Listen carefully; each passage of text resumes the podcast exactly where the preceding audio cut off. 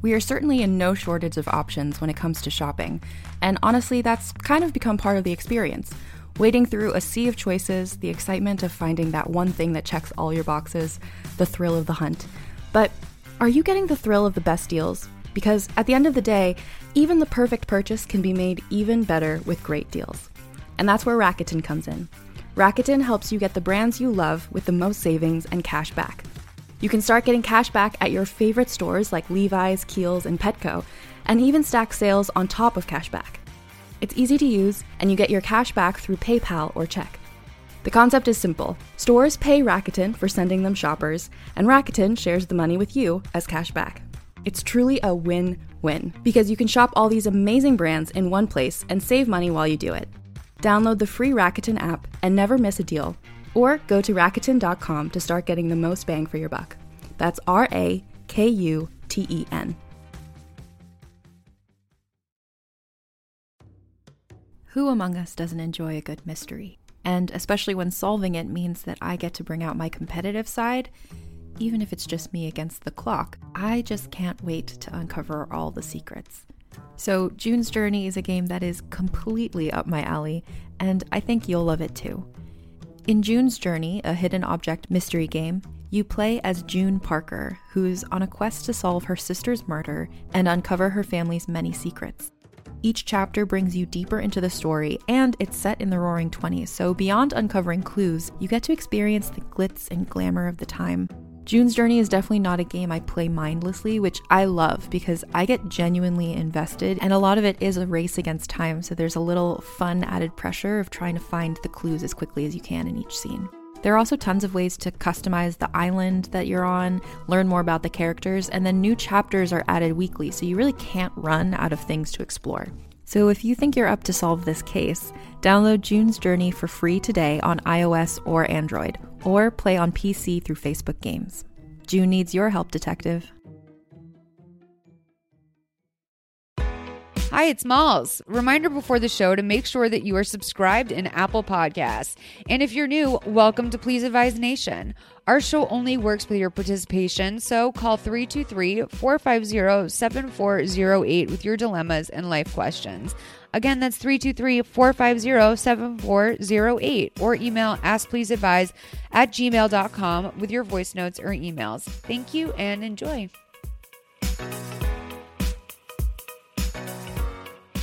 Please advise nation, how you doing? I know that we have not been consistent lately and I wanted to give you a little something I could record on my own because you are loved and most importantly you are appreciated.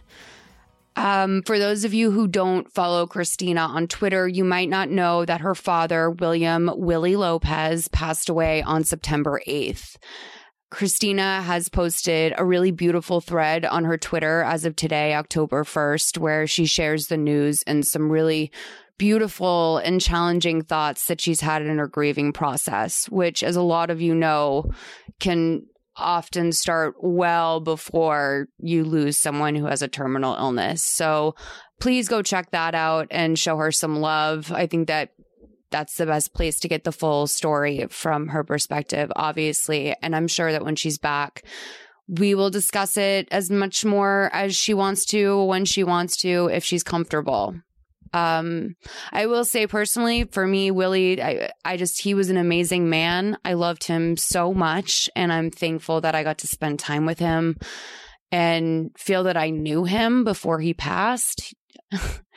I don't think a lot of people, especially in our situation where we met on the other side of the country from our family, um, people get to really know their friends' parents. And I not only felt like I got to know them, I felt like I got to really know and love them. Willie, especially, because he's always cracking jokes and he made everyone around him feel like a million bucks. And he just sort of had this like swag to him. And he is definitely where Christina got her filthy sense of humor. Um, and just like everyone else who knew him and loved him, I will miss him dearly. Um, but yeah, so I wanted to check in with you guys. And I figured the best way to do that might be through a little pop culture breakdown, sort of a staple of the show. And I brought back a friend of mine, a friend of the show, Jenna, aka at Holler at Me. Um, we wanted to talk about Free Britney, Amanda Bynes, Billy, if you're listening, um, Billy, who wanted to give Amanda Bynes the iPhone, um, I actually wind up relating to you in this episode and bringing up just sort of how I felt for your plight. I hope you're still listening, Billy. Um, we also, of course, want to talk about Natalie and Caroline. Um, this was recorded on September 29th, right after the Red Scare podcast was leaked or released. So I'm not sure if there's been plot twists since I'm sure there has been. By the time this is edited and up, I'm sure there has been. But yeah, um I also think that I come across a little bit as someone who might like or enjoy Caroline Calloway in a way that I do not in this episode. I feel like I sound like I like her. Um and I do think she is the lesser evil in a lot of ways, but I also don't want to negate the experiences of anyone that she's hurt, as I truly do not know enough about her to like. Uh, to comment on her past, uh, of course, like, you know, I'm fine in validating Natalie's experience. no, I'm not. But I I'm not a Natalie fan in this in the sense of this article. Maybe maybe I am a Natalie fan, but as of right now, I think she's she's great with the pros, but not really someone Anyway, listen, I'm hand wringing a little bit over here because uh, part of me knows that I probably just shouldn't talk about something like this at all because it's inviting a certain level of like chaos into my life uh, just because people are so heated about this online. And I'm sure someone's going to listen to this and get upset and then put it on Blog Snark. And I'm going to be like, ah, just shouldn't have fucking said anything. But, um, yeah, I I'm already dealing with a certain level of chaos because I know about this shit in the first place. So, I think we can all agree knowing about this at all is an unenviable position and uh, I've had so many thoughts about this and I kind of want to write like a like a little mini ebook juggalo slash fiction starring Natalie and Caroline. I played around with that genre a little bit on my Twitter. Um, if you want to go back and read that thread, the much less important or interesting thread uh, mentioned in this intro. Anyway, I'm sorry. I need to break this cycle of Natalie and Caroline in my life. But um, if Trump being investigated can't tear me away, I'm terrified to know what will. Honestly, like some some I mean like what's going to have to happen? Like, is the nuke going to have to hit Glendale before I'm done with Natalie and Caroline? Probably. Okay. Anyway, um, here's that chat with Jenna and I where we talk all about that stuff. Prayer chain for Aaron Carter. All right, let's do it. Okay, we have Jenna with us. Holler at me on Twitter and all social medias. How you doing, girl? I'm doing well. How are you? Good. Thanks for joining me on the phone. We've been like on a lot of social media wavelengths these days, not necessarily always on the same page, but always with respect. I love a person that, you know, we're kind of keeping up on the same stuff, maybe different POVs. That's what I live for in life, baby that's the fun of having friends with different points of view though. You get to see all sides. Uh, truly like people are always surprised that liz bentley and i don't really duke it out but like we literally like i go to her being like why am I so obsessed with like Caroline Calloway making sure that she does her drugs safely? Like, if this bitch is gonna run around doing drugs in the age of fentanyl, why does it upset me so? Like, what? And I realize I'm being a little bit codependent. I have like a moment where I'm over sympathizing with certain actions of hers, and people expect something like that to be something that we would like really disagree on, but no man like it's um, it's so crucial for me to have other perspectives. It's why i watch joe rogan. Oh that's my boyfriend's favorite podcast. Really? Yeah i don't really listen to it. I just know him from NewsRadio but um he, she, he loves it. It's his favorite podcast. You what's interesting yeah i did. He moved in pretty much this whole month. He like paid my rent for september for his portion and then didn't really move in until the last couple weeks giving me some nice space which was great What were you going to say really quickly about um like different POVs? Sorry. Well, I was going to say about Caroline doing drugs. One, you wrote a very thoughtful comment on her Instagram that I thought was helpful and not like mean or snarky. It was just like concerned, and she deleted it. And no, I deleted it. You deleted it? Oh my god. I just god, didn't girl! want a part of it because someone else tweeted like, "What happened to Malza's comment?" And I just like wrote back and I was like, "I deleted it. I don't want a part of it because, like, one, I don't.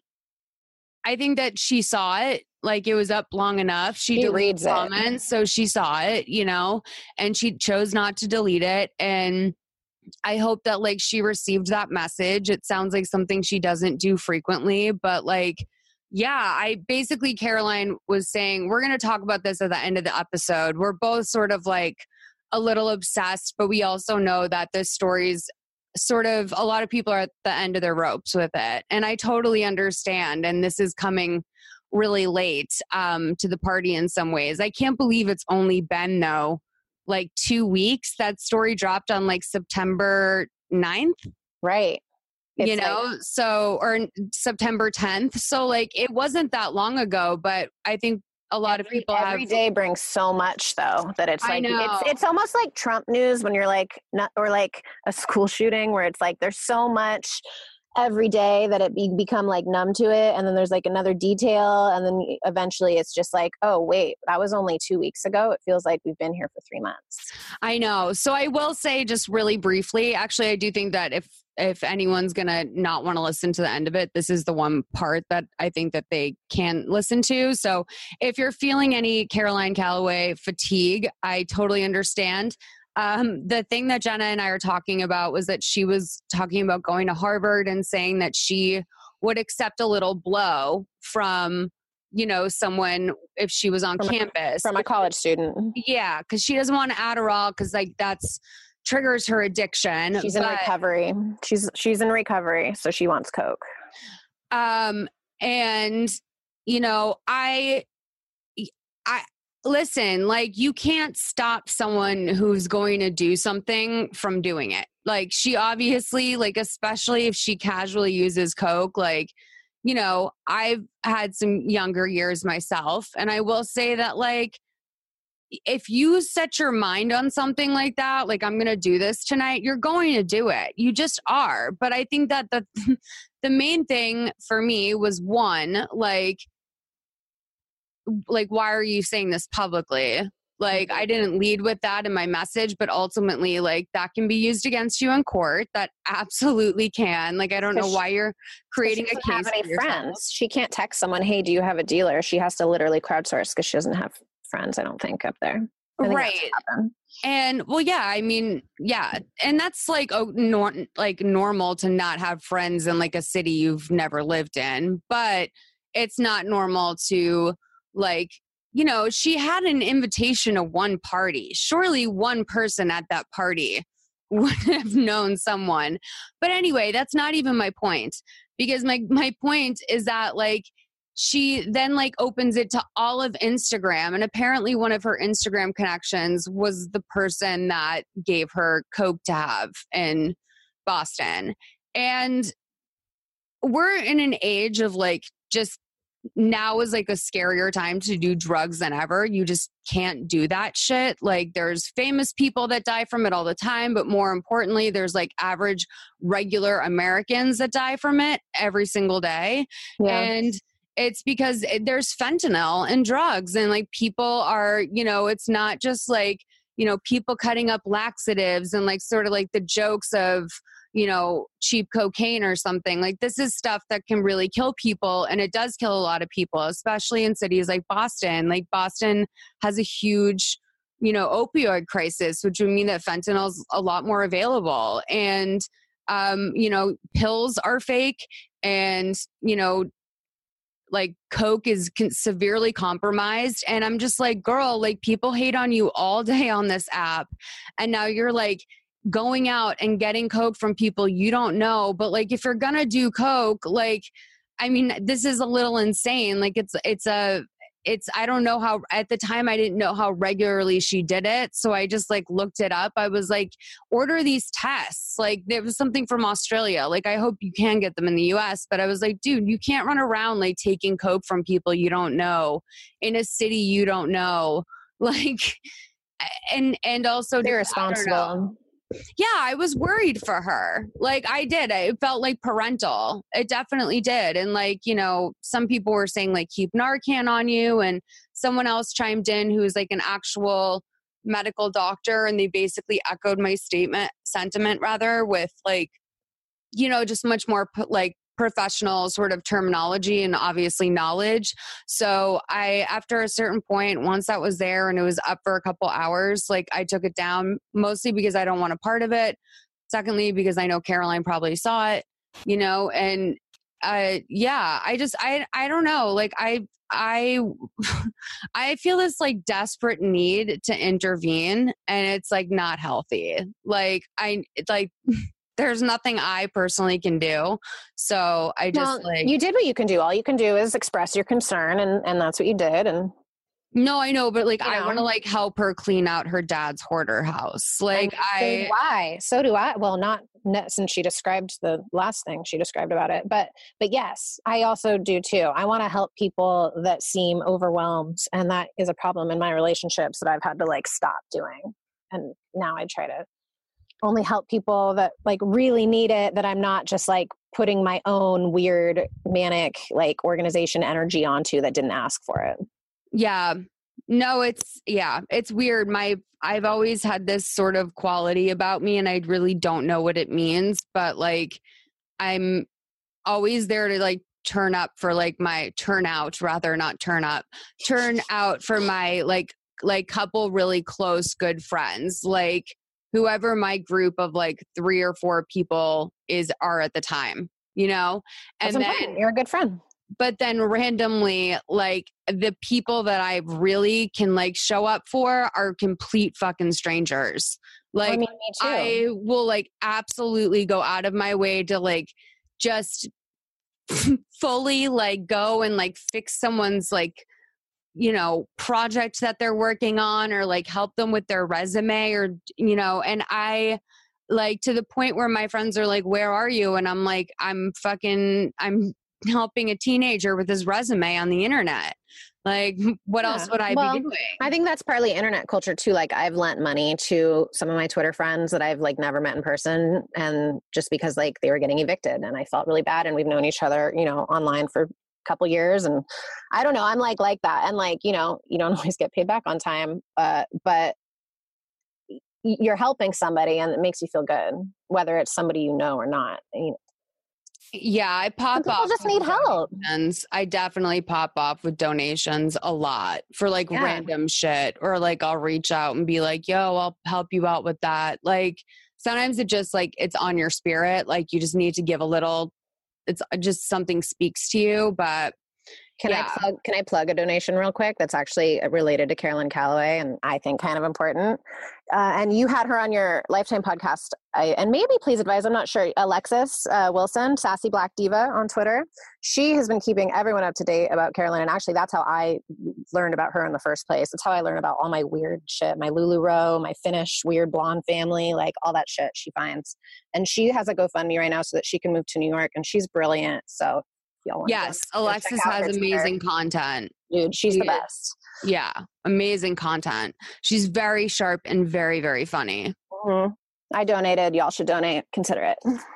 Um so wait is it is it the one for her dental it is like i went on her thing is it for dental surgery or moving to new york I don't know the answer to that. I think it's for both. She's like living in her mom's house right now, trying to like get a job after her girl boss shit, and um, I think she also does need a lot of dental work too.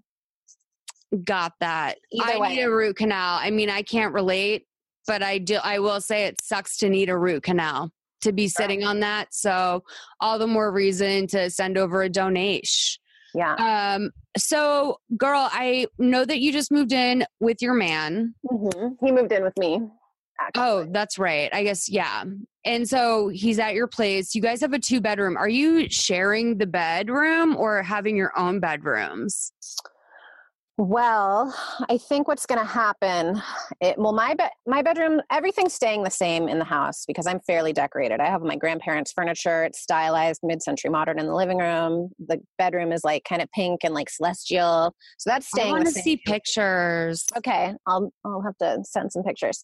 Um, and then his room, my roommate moved to Spain to go to grad school, and so he took that room, and it gets to be his like office, gaming den, whatever. Um, eventually, I think we're gonna put like a futon, like some sort of bed in there or like couch in there, um, because I hate that he snores and so i'm going to need like somewhere to go when i want to like escape the bed we're also going to sell my queen and get a king bed which i think will be helpful too I think that sounds like so ideal. Honestly, I really think that having separate bedrooms is a huge thing. And yes, you're going to wind up in the same bed most nights for sure. But like, it's so nice to have a bedroom. I worship my bedroom. I can't Me imagine too. that's like a thing that I hold on to when I'm like, dude, in the long run, I don't, I really don't think I want to be with someone like that for so long. It's partially because I want my fucking bedroom. Like, I yeah love a I love a bedroom. So I I've always admired those houses too, the bridge houses. Have you seen those? Where like it's two houses that are right it's like kind of a little bit like the houses on Big Love, but absolutely not at all like that. Um there are Like where you houses share a backyard well, yeah, but a bridge house is like basically two like sort of long, slender houses um, that are built next to each other with like a bridge that goes between the two houses on like the top floor. Oh, we had that at So- Girl Scout camp. Yes, exactly. And there's couples that like live in these, and I just think that that is such a good idea for a marriage. Like, that. I would Like- love that. you know and like if the if the other person is like a maniac and like they want to live in like chaos over there like sure that's a bigger picture sign like if that's what they want to go live in in their free time there's yeah. a question there but to be able to sort of have your own domain and like your own you know style or whatever it doesn't fucking matter if the other person hates it that would it's be like- nice. does your boyfriend come with any uh tchotchkes He comes with this like model he made. Some I want to say Gangnam, but that's not right. It's like some some I don't know some like model he like got really high and then like like tinkered on all night that he loves. I mean, not Yeah. really. He's he's actually a minimalist. He doesn't have that much stuff. You know what he has is sporting equipment. He's got spear fishing shit. He's got a surfboard and a you have like a garage and rock climbing area shit and ski stuff. It's like Oh, Jesus. Um, yes, but not like a ton of room. I do have a huge front closet. Um, so that's important. Um, He is camping sporty stuff. spice. It's a lot. Yeah, he's really sporty. Um, it's a lot. So You guys are staying active. Some real type A shit over there. And how's like the otherwise, we'll just eat ice cream and and lose our lose our figures. So it's good. I'm like ha- I don't like the sports he does. I find them all to be like high adrenaline and dangerous because I'm like kind of a risk adverse sports girl. Like I do Pilates. I want like low impact. Um, so I'm like, oh God, you're gonna climb a rock. Like, good luck to you. Like, I told him literally, if he wants to do any of that shit, he needs to put me on. And like, he wants to go motorcycle. I'm like, okay, if you literally buy a motorcycle, you can. I can't stop you from doing anything. Go ahead. But even if we're not married, you need to put me as the sole beneficiary of all your life insurance and all your shit. Like, I'm not fucking around. yeah, the motorcycle life is crazy. Like I'm not gonna like, you know what? lost You know, your mind. you know who loses the most when your when your fiance dies? Your fucking fiance, uh, who's left. Like you lose your life, but like you're not on any of their shit. You're not in charge of any of their stuff.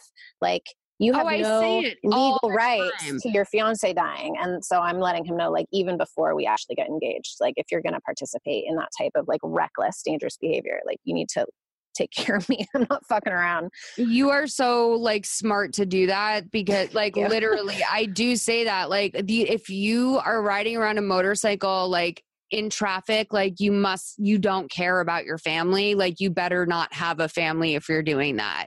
And i i hope more i hope It's that someone is listening to this right now and gets their husband to like sign some piece of paper like you know post nuptially or something saying if they fucking kill themselves in a motorcycle. You know i understand you know everyone has their different adrenaline rushes. I'm like a very much a Pilates type of yoga ass bitch myself, but I will say that when I want to get like what my other sort of athleticism is I do want to do shit like rock climb. Like I love Really? yes, I'm a little like spider monkey Huh. um because I have all these fucking limbs, bitch. Like I'm literally all limbs. Like I can just like climb.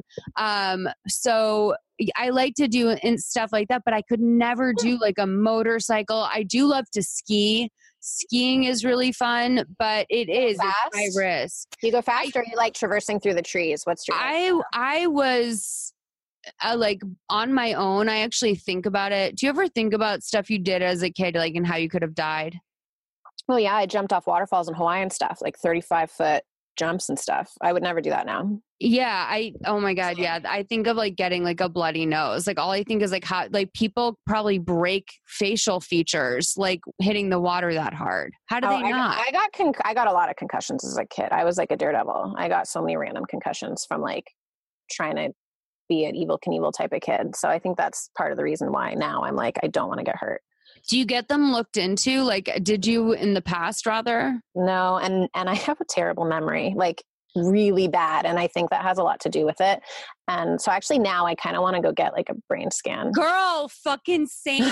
we should do like a twofer and we should do like we should we Compare can brain brain scan for the podcast because I literally want to get my brain scan for all of my concussions that I had like in my teen years and as a kid that like I didn't admit like I didn't tell an adult like Oh no! getting kicked in the head at a concert like I could never go home and tell my mom that like I got kicked in the head at a bad religion show.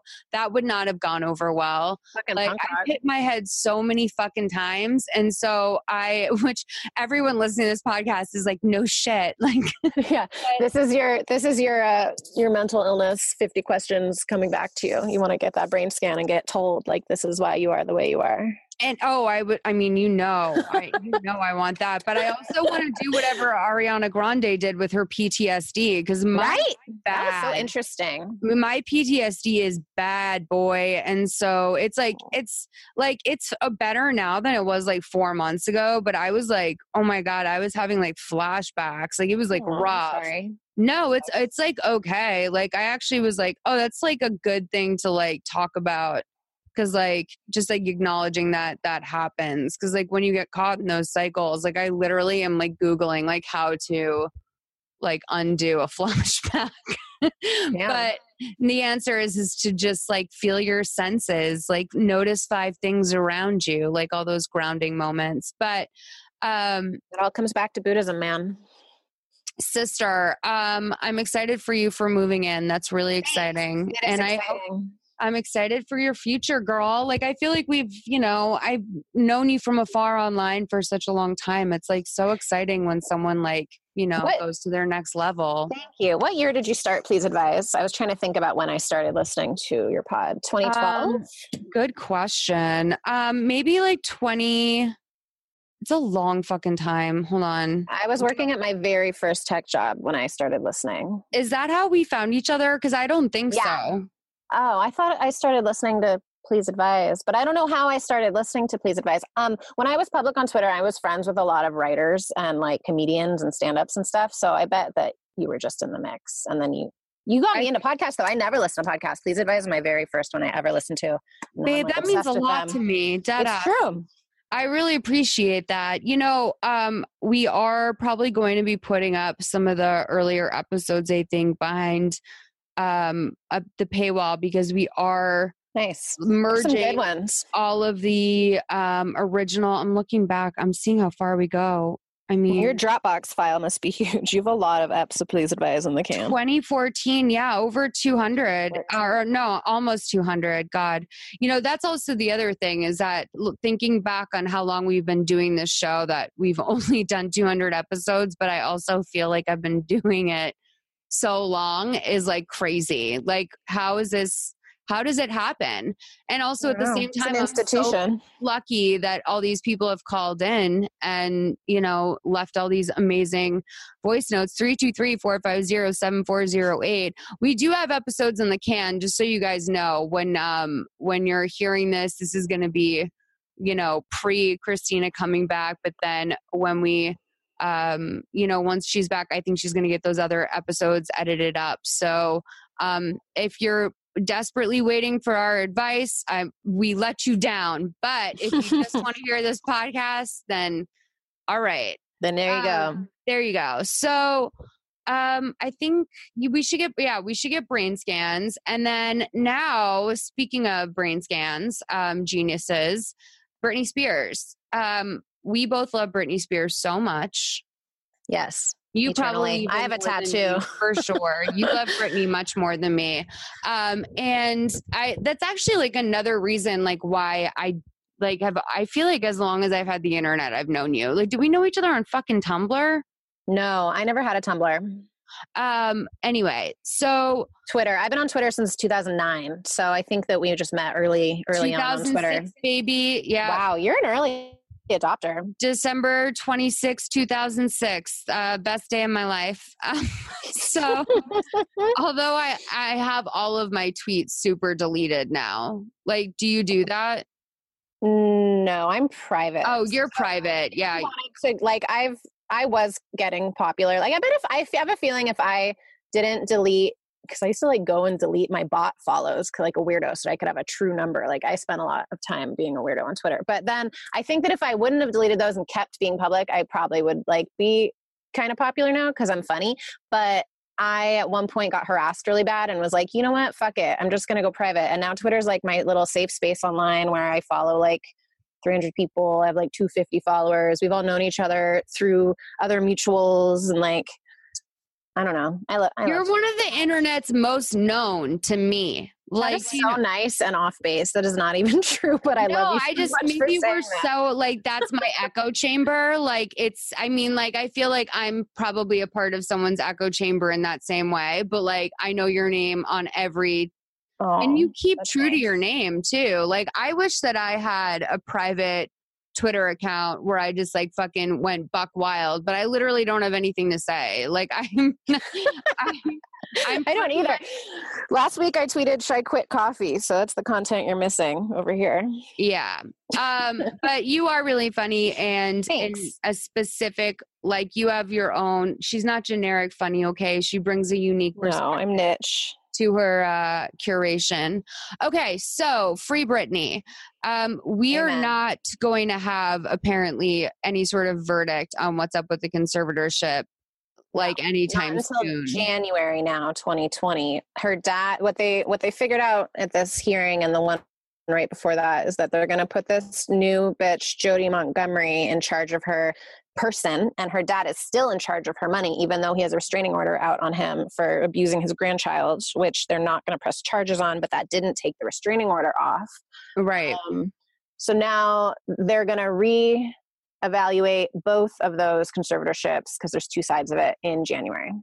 Can I break down a uh, conspiracy theory for you? Please.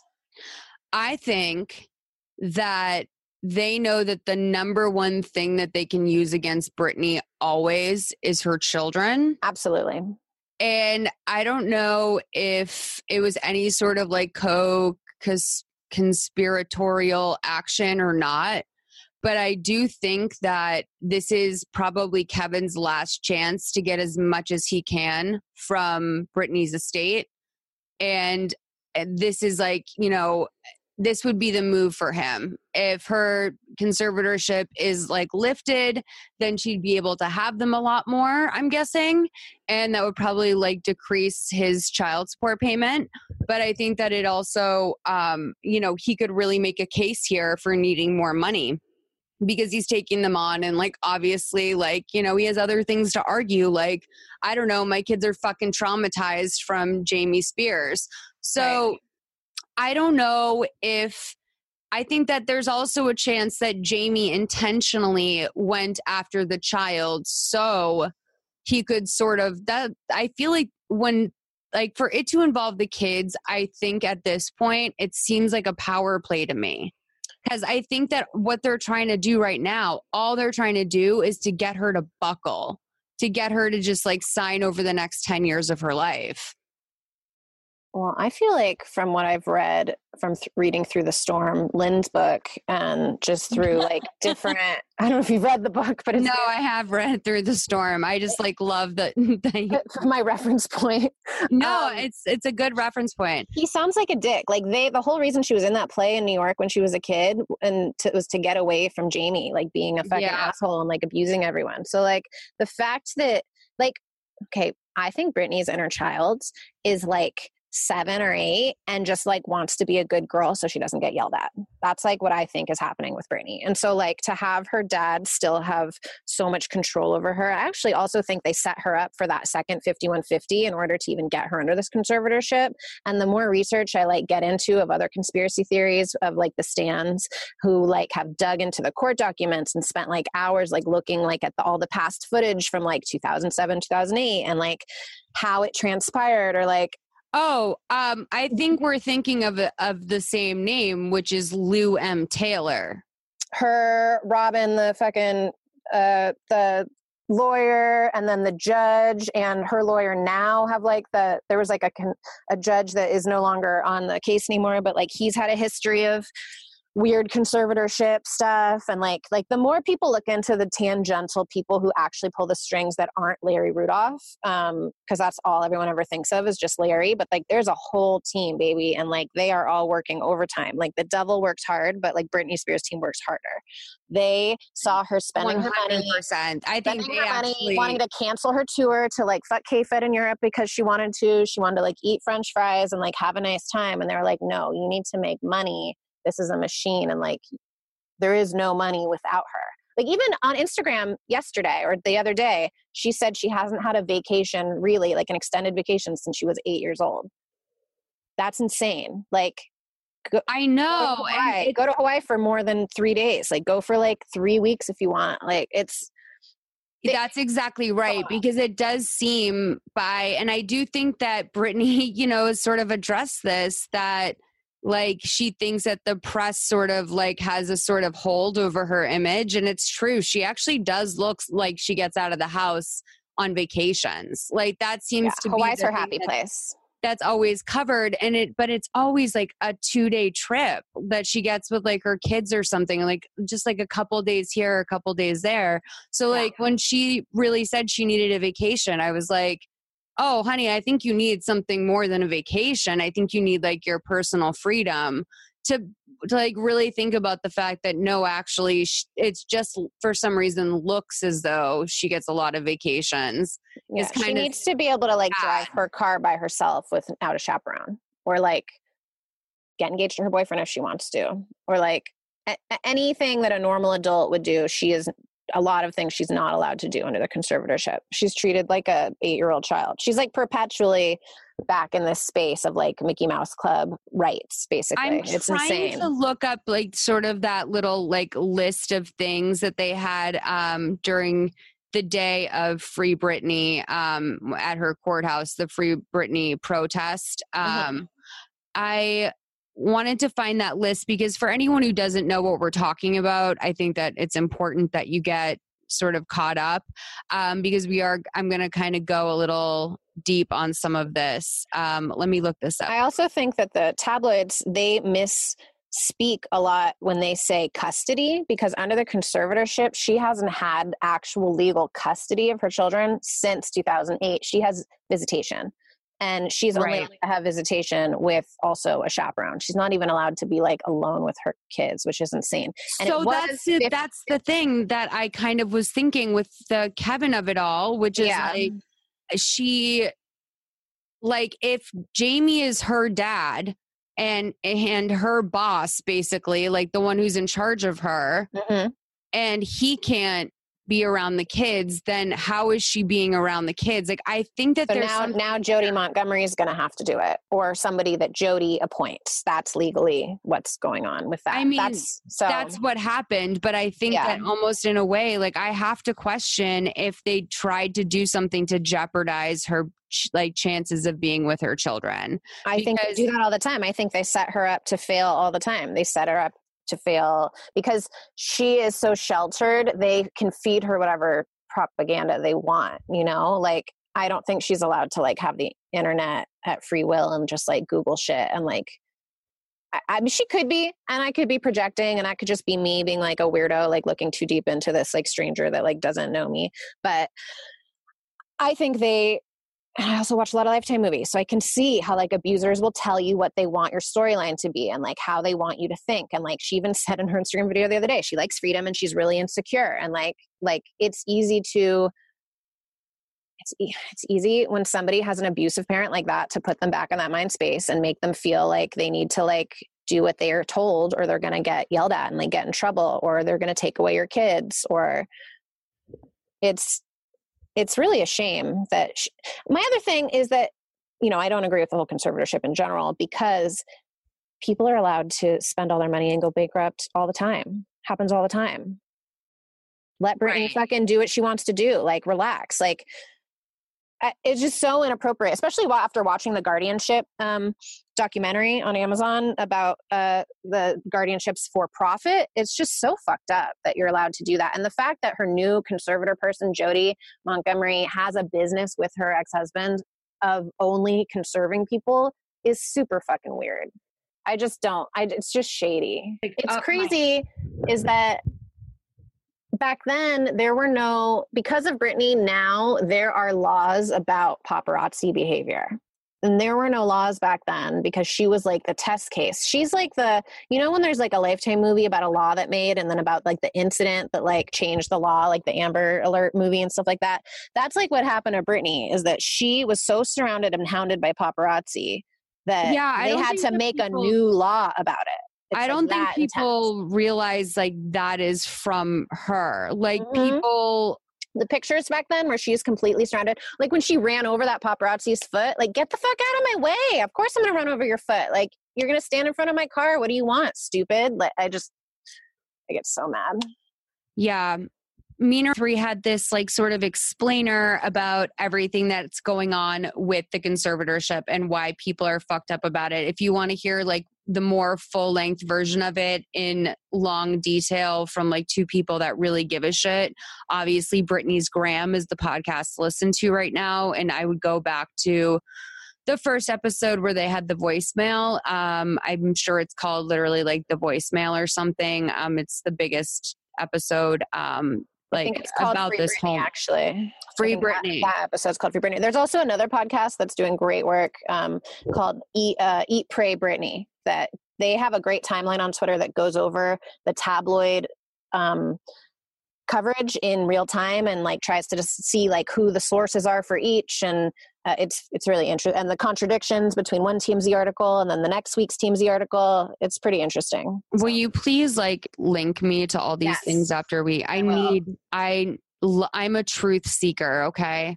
they like So- went over they like go over like um Lynne's book too. They did a whole episode on K-Fed. They did an episode on Justin Timberlake. It was it was they're interesting girls and they're like true stands like you know how you say like in 2006 to 2008 you were just like on a computer looking at tabloid stuff for your job and stuff like they were Yeah, def- they for were my definitely quote unquote for my job and Yeah, stuff. they, Yeah. they were definitely doing that too and so they they're not like i feel like some of the young britney stands like just don't know because they weren't there like no offense because i'm old but like they they were there and they like get it. To come of age in that time like i feel like i have a show or something about that in me about like what it was like to sort of like come to la in the peak of kitson like oh yeah then like the hills territory i that's like, yeah that's insane like I, can't feel imagine. like my life would have taken a really different turn if I had graduated two years earlier or later. Yes. Um, but okay, so let's go through this sort of like bullet point list made by Meaner three about um Britney's conservatorship and why we're upset about it. So it says Britney was forced by Jamie Spears into a facility. Jamie Spears uses Britney's children as pawns when she tries to fight the conservatorship. Britney Spears was denied the right to hire her own attorney. She was forced to keep an attorney appointed by the court. Samuel Ingham, the attorney appointed by the court to Britney Spears, is accused of conspiring to kill Casey Kasem, another famous conservator. Yeah. Uh, he was appointed for, but I think he also was a conservative, just throwing it out there. Loved Casey Kasem, the best. Long distance dedication. Um, Jamie Spears said that the conservatorship was something planned. Jamie Spears felicitously claimed that Britney Spears had dementia in order to be granted the temporary conservatorship. Once granted, the dementia claim disappeared from the petition. Yes. Okay, that's big. That's the only reason we think it was even granted. Smoking gun. Like, yeah. everything. Jamie Spears asked the judge not to notice Britney of the hearing to appoint him as her conservator because she was not aware of his plan and he was doing it behind her back. Britney Spears was not noticed of the hearing and couldn't hire her own lawyer due to a violation of the law and her rights. She was never never able to fight the conservatorship. Mm-hmm. Jamie Spears confessed in court on June 2019 that his relation with Britney Spears has, quote, always been strained. Prior to be appointed by the court as Britney Spears' conservator, Britney had accused her father of being violent, drunken, and abusive, and she had permanently banned him from her home. Jamie Spears was accused of abuse on Britney Spears' son in August 2019. His father, Kevin Federline, filed a police report and three years restraining order against Jamie. Jamie has dissolved most of Britney's companies and created new ones where he is the president and runs at least 18 companies. And then this is the That- and that's insane. When you look at the list of all the companies created in Britney's name, that they're all just like Lynn and Jamie Incorporated, Jamie Lynn Incorporated, and like they don't make any money. And then they claim she's only worth fifty six million, but they have all these little businesses. They're like probably hiding money in. Like Oh, it's worse. it's just like fishy. It's really fishy. So here are some uh these are the ones that are really heavy. So the first one sort of just like if you didn't know, I knew all that, whatever, we all knew. But this is the real shit in case you didn't hear.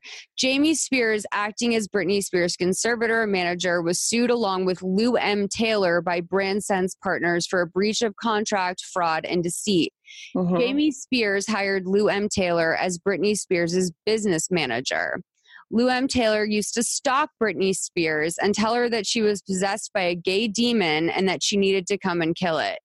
Lou M. Taylor is an active member of the homophobic cult Mercy Ministries. The Mhm. last money of the Britney Spears Foundation were donated to Mercy Ministries by Britney's conservator.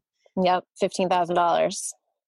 I can't I can't make up the fact that there's a man named Andrew Wallet involved in all of this. But Andrew Wallet, uh, who was appointed as co-conservator of Britney Spears' estate, asked the court to see if Britney's uh, conservatorship to see it as a hybrid business. Andrew Wallet officially resigned in March 2019 after an agreement found in February 2019 for which he was paid $100,000.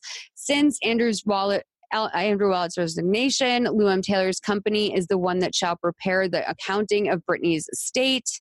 A few report on the last accounting filed to the court appear to be false. The most noticeable one is that her claim of $83,000 on tax property is paid when it is still, in fact, unpaid. Jamie Spears and Lou M. Taylor sued two fans since the Free Britney movement started. Uh, the judge asked for an investigation of the conservatorship, and Jamie Spears, after an hearing on May 10th, 2019, where Britney Spears confirmed that she was sent to the facility against her will, reports due for September 18th, 2019 hearing. On September 6th, Jamie files a petition to step down from the conservatorship of the person due to personal health reasons, but still wants to keep the conservatorship of the state. He asks the court to temporarily appoint jo- Jodi Montgomery, who is already named to the conservatorship. So, like, this is the Lou M. Taylor thing. First of all, when I was going through this today, it reminded me so much of fucking Natalie and Caroline. Like, I was having a little Natalie Caroline moment. Why? Not really. Who's, who's Natalie? Who's Caroline? Between Jamie and Lou?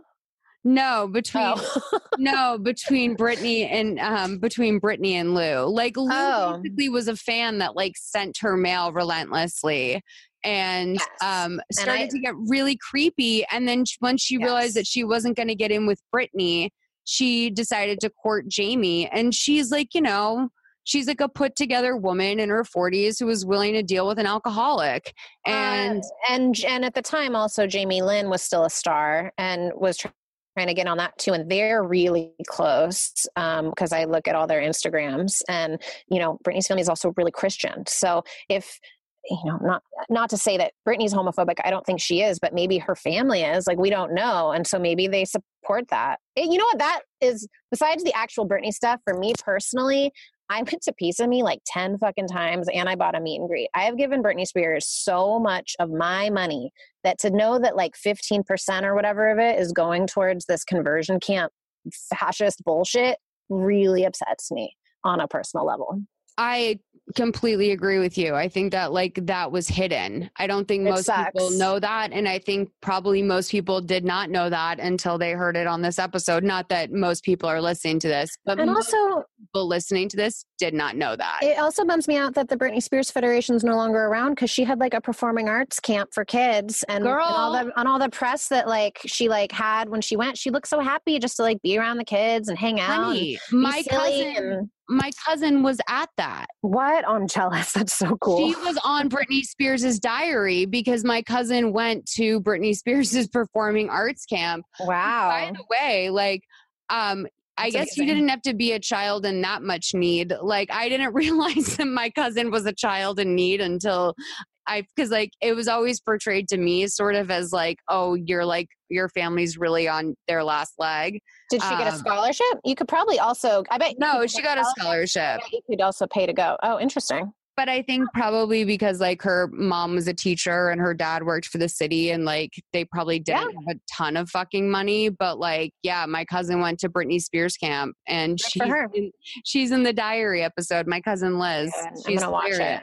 That's great. Um, but no, I agree. And I think that was also like a very chic thing at the time, like to sort of have these celebrity retreat things. I know Mariah had Michael, one too. Camp Mariah. yeah, Michael Jackson did one, which is like, I think maybe, and then Oprah also, I know it is dark, it's super dark. So Lou Taylor also, from what I understand, tried to get Amanda Bynes into a conservatorship and Courtney Love into a conservatorship at one point, and they all like like their parents actually like resisted it and said no.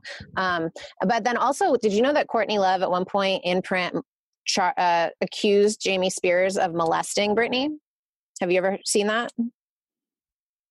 It was like in TMZ, like in Wait, who 2010. claimed that? Lynn did? Courtney Love claimed, Claimed that, uh, that. Jamie Spears molested Britney.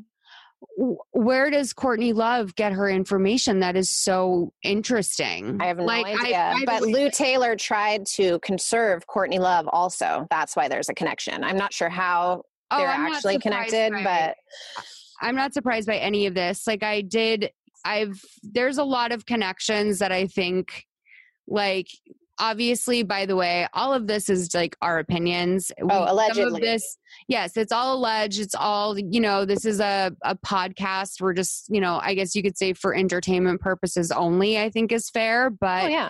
these are all things that we also feel passionately about and are things that we're pulling from from the internet as well as just a long term fandom um so maybe that sort of if if we have an extra little bit of bite or passion here it's not because these are all necessarily facts it's just we're frustrated after seeing our queen be held down for so long I'm and also sitting in my closet full of Britney Spears posters right now.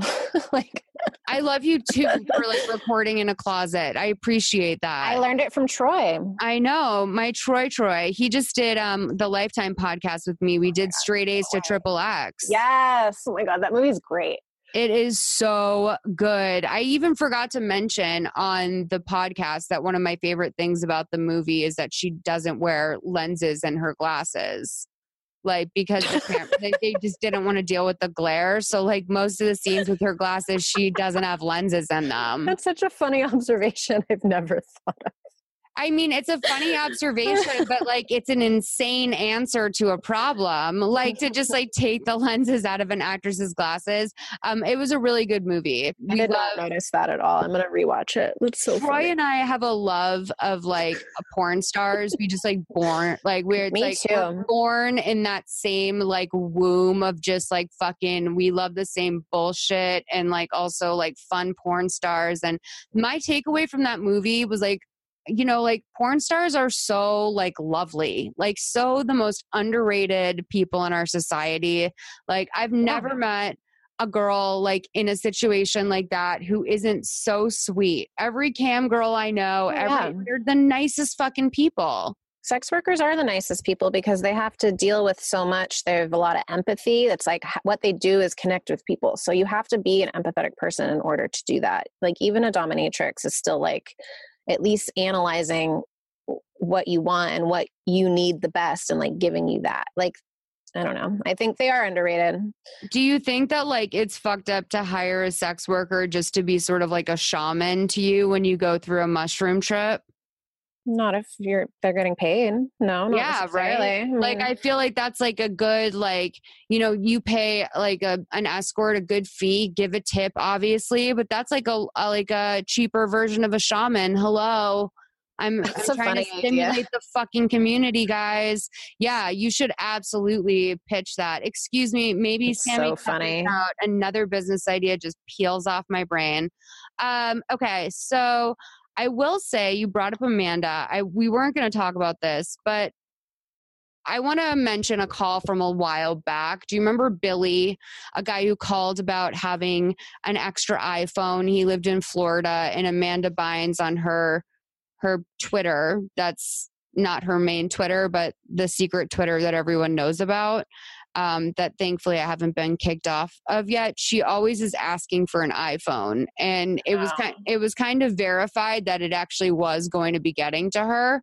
Um, and now this account that like posts selfies of her that aren't released anywhere else, like it's definitely fucking her for sure. This is where she like shit posts basically. Um, she is now lately been asking for Ubers a lot, and she needs money for Uber. That's her thing. It's always $64 too. So I'm sort of like, girl, like, where's she going like I just think that means she's riding in like an XL. Like I think that now that I think about it, of course Amanda Bynes doesn't ride in an Uber X. Like That's what dominatrixes do on Twitter. They like get their nails done and then they post a receipt and they go like, reimburse me, pay pig. Yeah, I I no, I fucking I love that. it's so funny. Should I start doing that? The fuck? Um You know what? Closed mouths don't get fed. So you can always ask. Worst they can worst they can do is say no. That's my whole theory in life. If you don't ask, you're never gonna get it. And I, like- they say no, well, like you weren't getting it now in the first place. So might as well you know what I'm saying? Like I- no, every time I talk to you, I'm just like every time I talk to you, um, it's what I needed to hear. Like from the last time when you told me that you can bring an advocate to a doctor to literally right now, just you being like, yeah, closed mouths don't get fed. I'm like, you're exactly fucking right, bitch. You are so right. Um, and it's weird because like you do feel strange in life about putting your hand out, so to speak. Uh, But and that sort of brings up the Caroline Calloway of it all for me, where I'm sort of like, I don't give a like, I don't give a fuck if she sells bad art that Oh, she rips up. People Like- are buying it. Yeah, like why get your money where you can? Like if that revenue stream will not last forever for her, but she would be a fool to not completely capitalize on that. And they're just so ugly. Like she Oh, there's- match or pattern match. Like the Matisse is cool because she didn't design it, so obviously that's a nice image that we all like and it's well recognized. But like her putting flowers next to squigglies and the colors, and it's just like some of them are just so hard to look at. some of the very last cherry blossom ones, there was Oh, those like are pretty. two. I thought those were cute, but I can't spend. I'm I, I can't. Like I'm starting like guys we're starting a podcast network i think like everyone sort of knows that but they might not know that um so like i'm starting a business like i'm fucking like i have a mortgage like i'm not gonna buy a, a caroline calloway cutout but like there was the first series the first thing that was good i didn't mind like the i didn't like the celestial paper when that came in i was sort of out really early on because i think I'm. I actually like the paper, but what I don't like is that her being like, "Oh, the stars in her eyes," and I'm crying at the moon and her crescent, and it's like, calm down. Like, she's she's at best a crafter. The fact that she goes on and on about how she's an artist and an art historian and a teacher, she's like my mom's hippie friend. That's like, I was like, "Oh, what are you doing these days?" She's like, "I'm a mystic." And a healer, and it's like, shut up! Like, well, not- she's definitely like doing the most to point out the details and be like, she'll be like, I kind of love the way that like the s- like constellations are lined up or whatever, and Like so it was like the other day, like I ripped this paper, but it like was intentional. So And I think that's the reason why, like, I kind of like respect it because, like, she's being completely transparent about how much effort she actually puts into this. Like, I think she's just like, this is the thing that kind of. It actually, she was about her. lying. She was lying at one point. She gets caught in lies all the time that I don't think many people. But what I don't at- think people understand is like for her, that truly is her threshold. What she's doing is what so many other Instagram influencers do. The problem is, is that she tells too much. Like this internal struggle that she's dealing this with is like keeping up with the Joneses, but like not like being the Joneses, but like on no budget. Like this whole thing she's doing that is done by Instagram influencers every day. The main thing about them that's different is that they don't fucking tell everyone.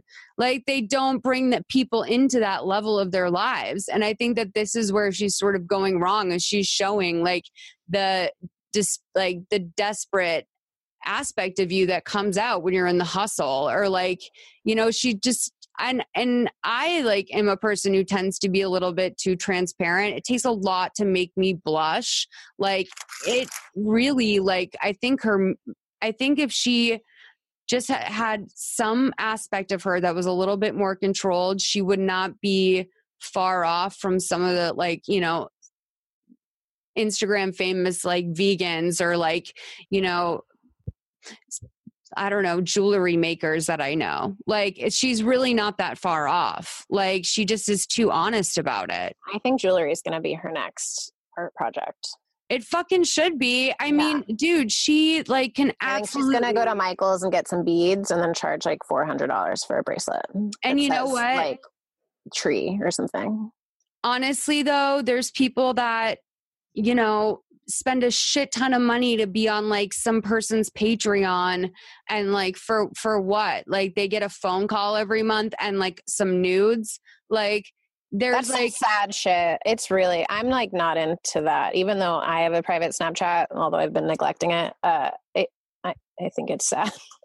but i mean like if people will pay for it why wouldn't you take the money as, as Sure. long- like I, if it's if you can get away with it i don't know like i'm not making an excuse for the fact that that's her threshold i still think it's ridiculous I just think wish she made like, better art. I'm like upset as like a crafter. Like, can I call myself an artist? Like, Yeah. because I like make Sure. a collage? Is ever like Sure. is that just okay? I'll tell you this. I will tell you that I struggled very much with calling myself like a writer before I got a job writing on a TV show. And then, like, later I realized that was like so shameful that, Mm. like, it was something that I had done for so long, for so many years, like blogging my heart out all the time and, like, just, I don't know, like doing like freelance pieces and like, right, just like I would vlog and I would blog every day and like make videos every day. And for some reason, I never felt comfortable calling myself a writer because it wasn't legitimized. But what Caroline's doing is like she's just she's just in a place where she's already come to terms with the fact that like you don't have to be an expert at something to call yourself by it. You know, like you don't have to have like Do you have to like create an original design though, or can you just like rip off people's designs and then call it your own? You know, I like listen, I don't fuck again. I don't like. I don't agree with this person. I also think that, like, in a in a way, that there's a lot of people who are probably doing the exact same thing. They're just doing it on Etsy or doing it much more privately. I'm not saying it makes it okay. I'm just saying she's doing literally what so many other people do. She just shows her ass at every turn, and I agree. She's insufferable. Well, like this is how like this is how this is Caroline Calloway brain. Like this is like my brain on Caroline Calloway. Like we are both we both need to talk to Jesus. Like honestly, we need to see Jesus, Jenna, because I don't we are supposed to be talking about fucking Britney Carter and Amanda Bynes right now. That's true. But um did I say Britney Carter? Yeah, I'm here for that though.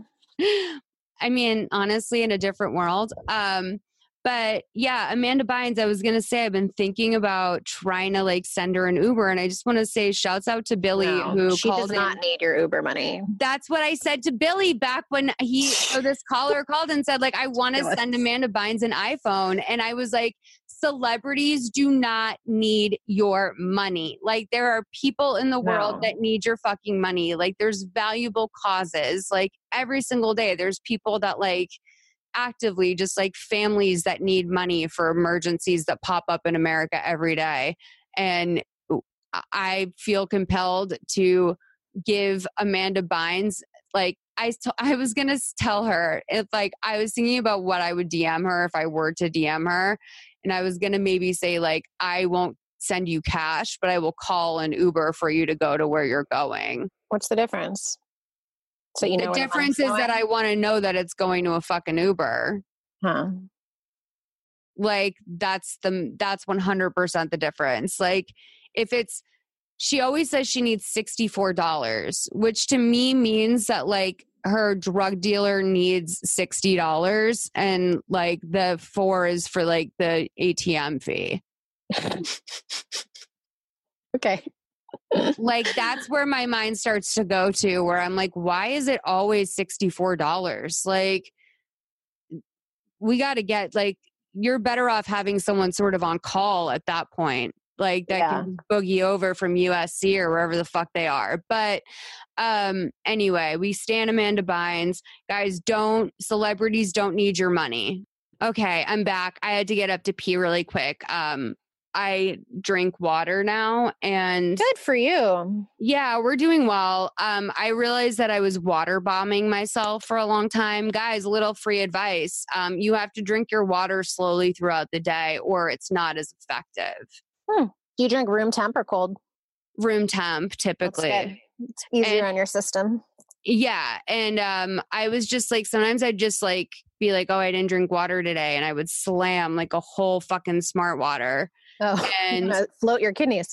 That's what I found out. like it's like not as I'm like, oh, I'm oh man, I'm drinking more water than anyone today, and like all you have to do is just pee so bad. Um, yeah. and I don't remember peeing that much when I was a kid. I remember in my 20s I started to have to pee a lot, but I mean now I just sort of feel like this is what I'm going to have to do for the rest of my life. That's how I felt doing a juice cleanse. Yeah. Like when I'm traveling, I don't have to pee that much because I think my body's just like shut it off. But like I don't have to pee when I'm uh like Disneyland. I didn't really have to pee. Like just sort Is of like because you're not drinking water. No, I am drinking water, but like um or maybe maybe I'm drinking like liquids, like maybe I'm drinking like I don't know. No, I have to pee all the time. Like at Disneyland, I was I was drinking like I drank a diet coke at one point. Not proud of it. Um, and I had like wine later in the afternoon, but the whole day I didn't really have to pee. I did, was drinking water though. Hmm. Um, anyway, moving forward, we don't. we do know now though. I talked to Sean Bartholomew. He told me I was water bombing myself, um, and that's not as effective. Interesting. Okay, so let's get into Aaron Carter. Okay. So Great things have been going with my crazy with my boy AC. Um, my boy AC is going through a hard time. I don't know if you guys know about like how I'm like weirdly into Aaron Carter. It's similar to Jodie Sweetin, where I was like looking for information on him surrounding like House of Carters because I wanted to cover it for a podcast I was doing. It was a reality show on E about the Carter family. Um, and uh, Nick Nick, uh, Nick Carter was in Backstreet Boys, love Backstreet Boys. Aaron Carter like was out of my demo, but like I always knew of him, but he was sort of like laughable to me. Obviously, like I was. The only right? song I know from him is "How I Beat Shaq," and I just picture him getting picked up by Shaq and like touching the rim, and I see him as a 15 year old still. Yeah, totally. Um, but he's so much not. Like that's the No. thing. So not. Like even when he was 15, he wasn't 15. Like this boy has lived a life. And um I feel I- bad for him. I learned a lot about him today listening to some other podcast he was on I, that I didn't know at all. Yeah, um, I will say though that so I got into him when I watched a show called Life or Debt, which was on Spike TV, and it was an episode about Aaron Carter. And I found it like when I was like trying to find like clips of Aaron in other situations, and it was a show that sort of like set up the situation that he had been in, and um, you know where his finances had gone, and like you found all out about all like you know his parents like basically draining his money when he before he was eighteen, he like turned 18 and was in debt already. His Coogan accounts were like blown or whatever, and all of his Hmm. royalties were snatched from all these other different things. Basically, the kid is like had a really rough go of it. And um, for like years now, he has looked very, very slender in a way that sort of like is typically associated with drug use.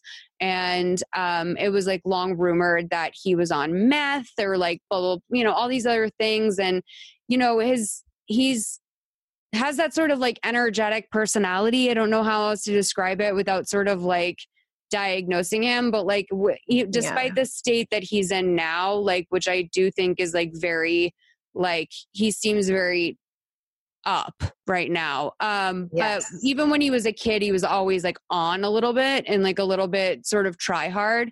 And so, um, yeah, I, he always had, I don't know, he, basically we found out over the last couple weeks that he was on the show The Doctors first and um, he's been hanging out with our girl Trisha Paytas ever since her breakup. Um, he so we like he was back in the zeitgeist a little bit and then he went on the doctors which is that talk show during the day with like dr oz and they got him to say that he had been huffing computer cleaner for years I know he was walking on sunshine. I like. I was really shocked by that. You know, I'm like kind of humorless about that. For some reason, I know everyone loves that episode, but like for me, it's so No, sad. it's so sad. Like the memes bother me because I'm like, dude, like that's like a dark addiction. Like it's one of those things that not a lot of people can relate to. Like you can't walk into an average meeting and find another person that's been like ripping cans of computer cleaner for years, I assume. No, it's Um, really, it's really sad. I don't like that one either because it's also like anyone can go to Best Buy or whatever and get some computer cleaner. Like, Exactly. That's I like part of the whole thing. Like Aaron would have like in life or debt, he had like sixty thousand dollars in undeclared expenses in cash that year. damn. And like looking back and thinking that it was fucking computer cleaner because like he from what I understand, So gross. was never really into a lot of the other stuff except for benzos. But Well, because he said he said in a recent podcast that I listened to that he is that Nick would make him drink when he was like a kid, and so he like Oh. wasn't drinking later because I think he like didn't like it as a kid. Well, we're gonna we're gonna get into all that. Okay. So he admits on the doctors that he has this, you know, um, addiction. He's now s- supposedly on just like sort of Seroquel and like whatever it is he takes, um, like some sort of mood stabilizer. He said that's what he said on I think like No Jumper or Impulsive. We I made uh, Jenna watch two podcasts today that I watch. O- Oddly enough, both Logan Paul and No Jumper, which are like both like shows that I would not normally endorse, like happen to have uh, my boy AC on them the same day, and he was in quite the state. But um, yeah, so he went on the doctors, got his mom in rehab, and then I guess he started to connect with a woman who had filed a report about Nick raping her in I believe like 2007 or something and she had let the charges go and um he was I guess FaceTiming with her or like Instagram storying with her live, right? Mm-hmm. and that sounded so old but you know what i mean like when you can do like the split screen on live so um i guess like a week and a half after that nick files a restraining order against him saying that he is afraid that aaron is going to come and kill his wife and him and his sister and the wife is pregnant and Aaron insists that there's been no like conversation that has sort of like and like made this happen. He says that they really aren't in touch. And he did share a lot of screenshots that sort of made it seem like there is not a lot of contact between them. Um, and if it is, it's very like surface level. Um, but who knows? That's one side of the story. But on the other end, it seems like fucking insane that that would be the case. It just seems like that's like why all why now after all of this you know? I don't really know. Maybe it has i don't know. But i believe i believe to an extent that like this was an extreme measure. I know that he also um was he got inherited like some of his dad's old guns and was sort of going on instagram live buying more guns. He definitely is going into a little bit of like a he was trying to say that he's affiliated yesterday when he was on No Jumper, which by the way, when we're recording this, it's September 29th. So that's just like a a warning for everything that's out of date today. But um, he was saying that maybe he was affiliated with a gang. And then um, he came out on Twitter saying um in like a uh, I don't want to call it a rant but like it was a it was a twitter spree that lasted i don't know like sort of 18 hours total with maybe an hour off here or there um of him sort of talking about how um you know nick had never been there for him. He kept went on and on about how at the kids choice awards nick um, pied him, and Aaron didn't know that it was going to happen, and that he hit him so hard that he broke his nose. And he kept bringing up that GIF over and over again of Nick smashing him in the face with a pie. But then he revealed, and like this is really dark stuff. So if this is just if you are if you have any sort of sensitivity to darkness, like this is maybe something you want to not listen to.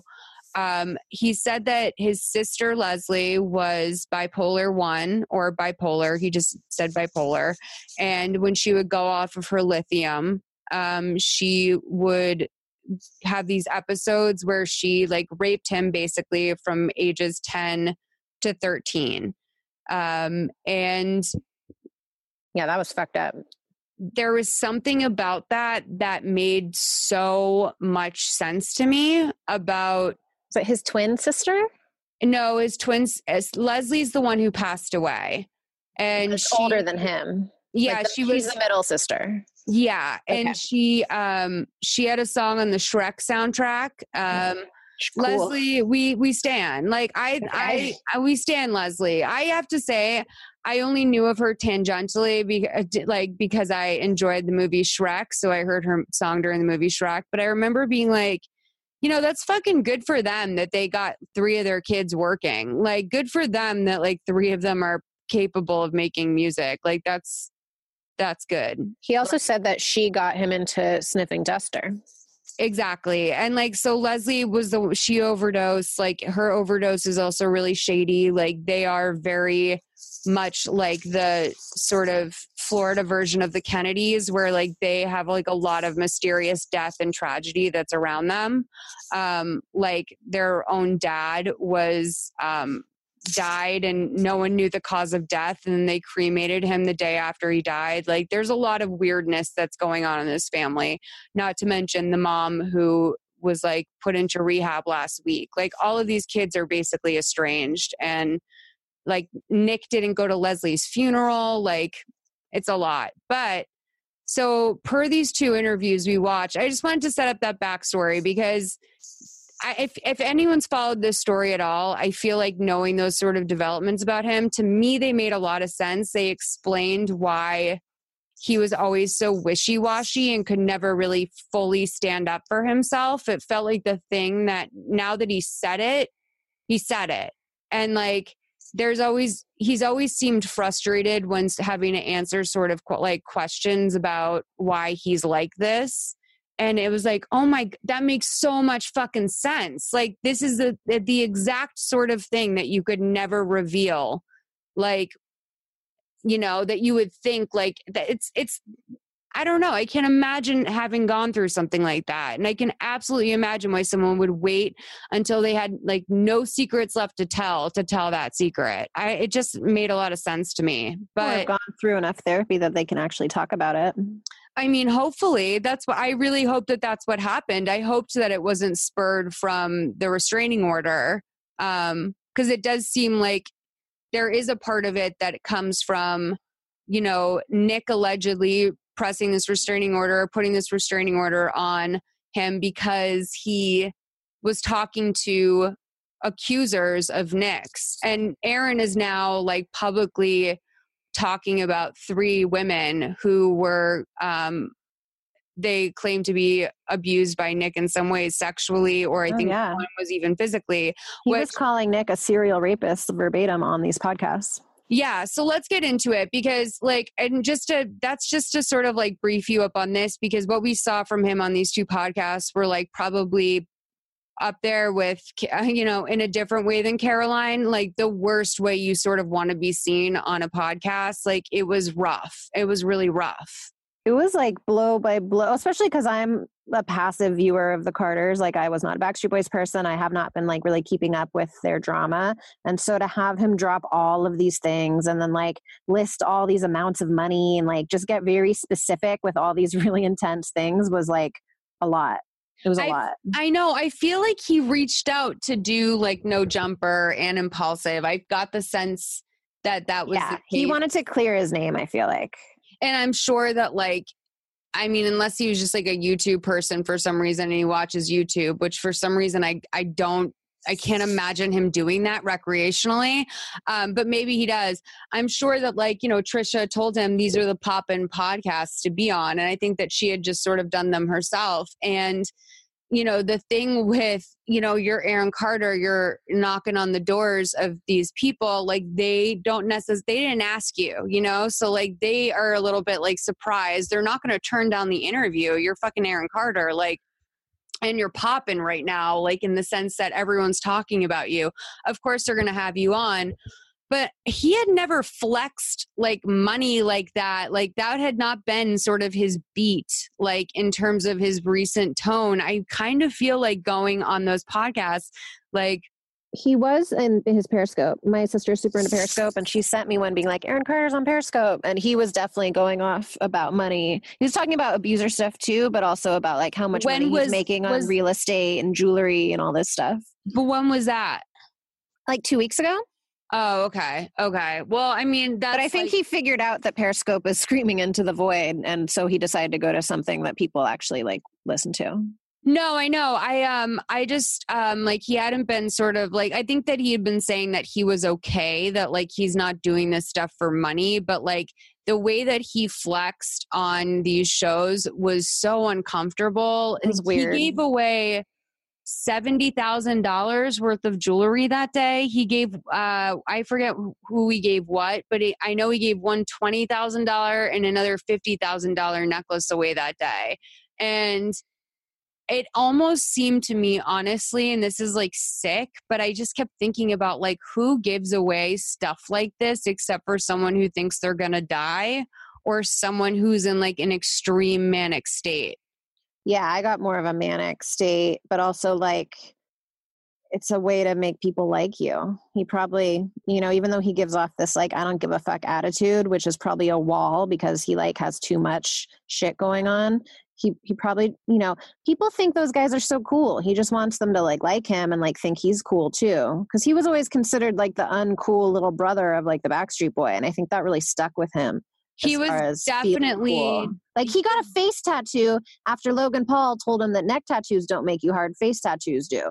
I, well that's exa- so that's it i feel like this was a tipping point for him in So some way sad. he like it's almost like he showed up like i mean i haven't been watching like his instagrams lately no, I haven't but, like, either.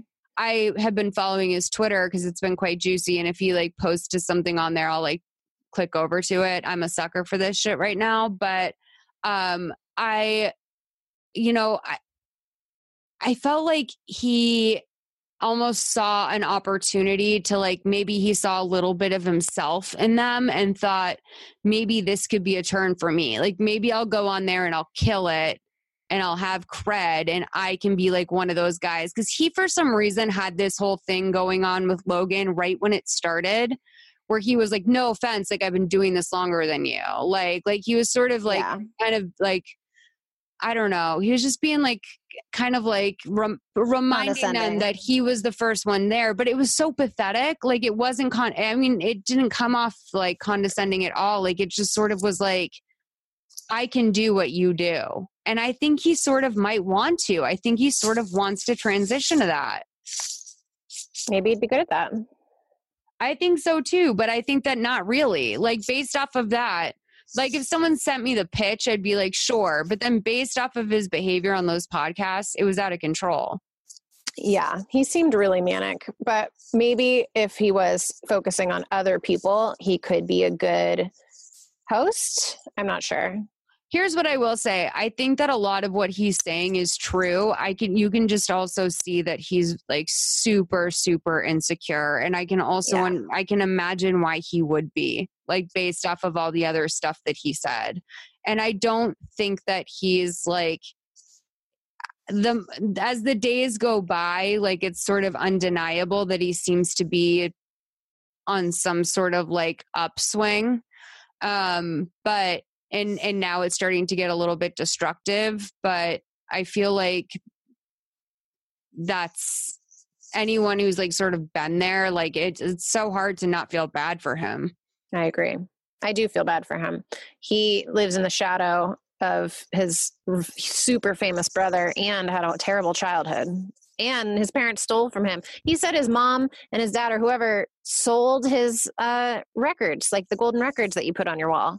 they sold his plaques yeah That's and plaques. he made That's a big fucked up. he made a big deal about ordering them um recently he like reordered all of his plaques and like that's not cheap to do by the way like you don't even have to claim plaques like i think if you order them it's a lot of money it's like each one is like 500 bucks And it's the sentimental value of it. Those aren't the original ones. Like that's that's just so betraying as somebody who values objects and that I just I that would really piss me off. Well, that's Like- what I, I think he's trying to like build himself up again. Like he reordered all of them. He has them up. Like when he was getting his face tat, he was sort of showing like, listen, like don't forget I'm that person that sold 50 million albums, you know? Um, but the saddest part of it is that like he has not really performed that way since he was a child. Like his whole childhood was taken away from him. I do think though that that sounded right when he said that Nick would make him binge drink Sure.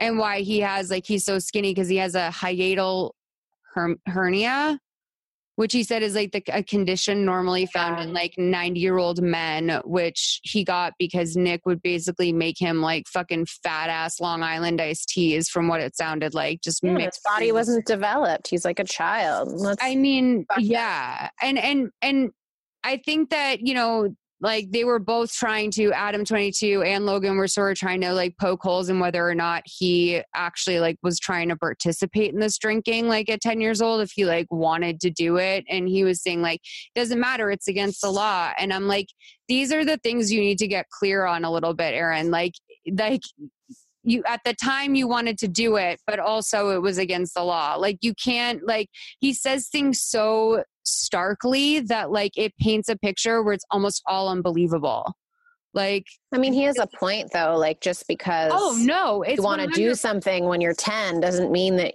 the adults around you should let you do it.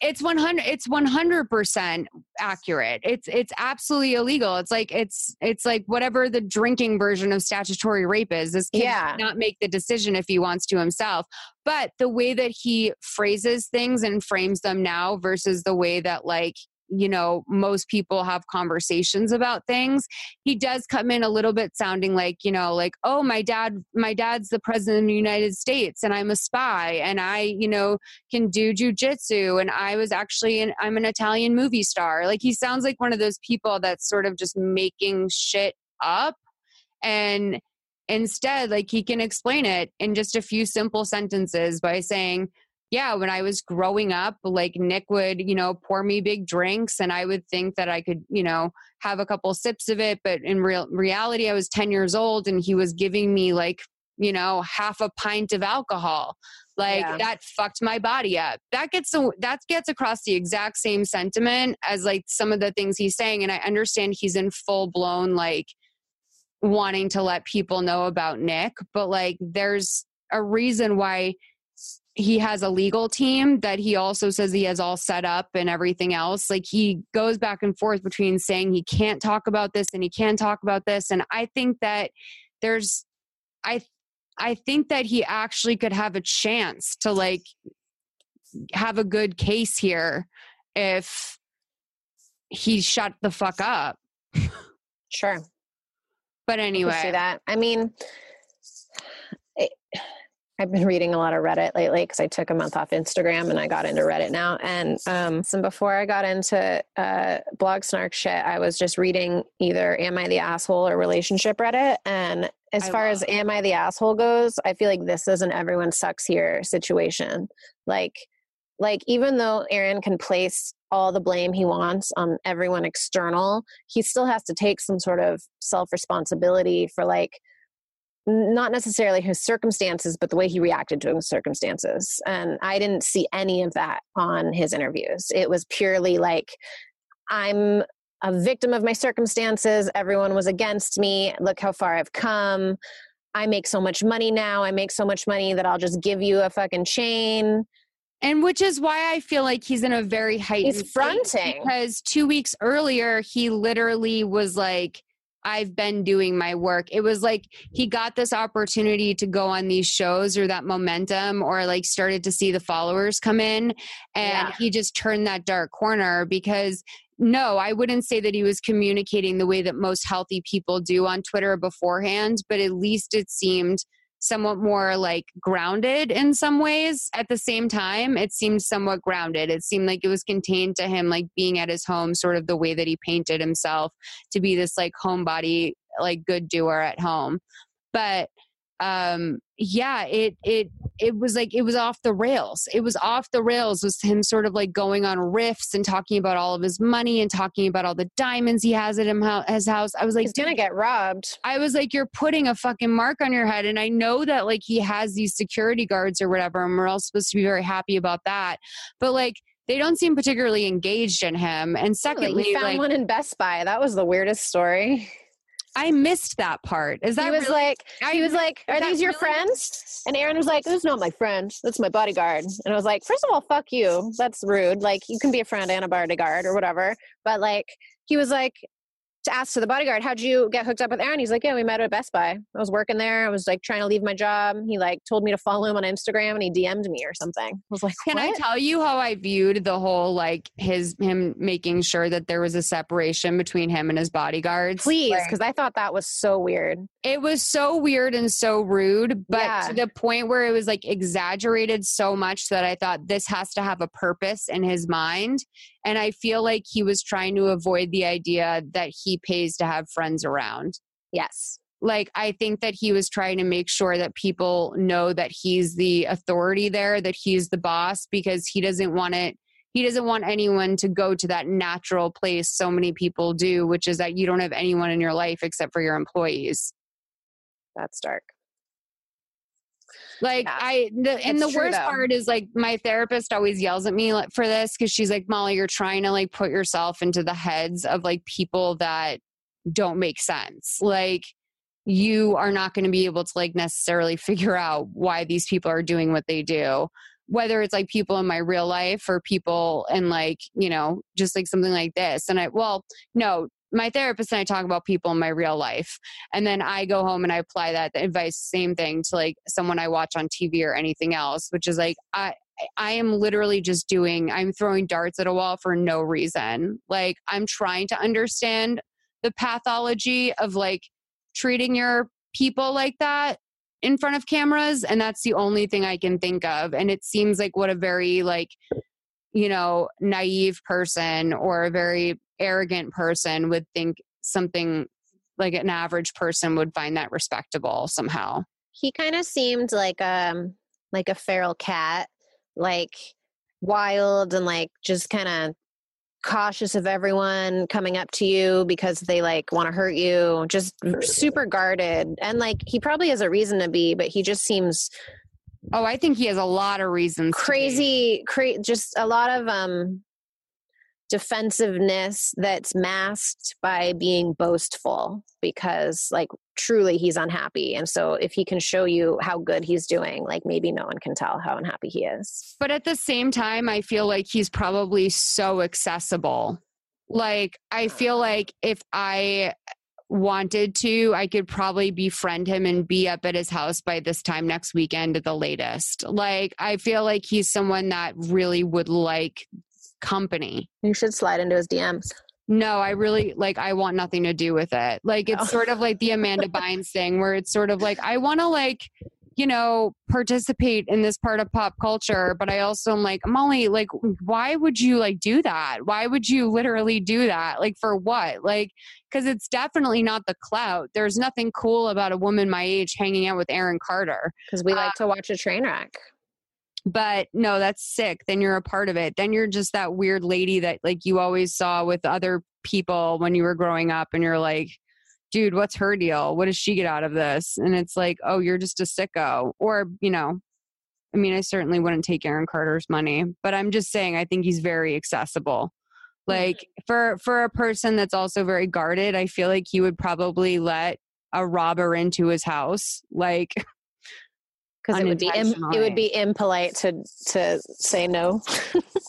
like he might not know it's a robber. Like I feel oh. like some some person could show up and be like, "Hey, what's up? Like I want to smoke you out," and then like have fucking guns on, you know, because all of his sure. guns are out of his house, and he also has made that very clear.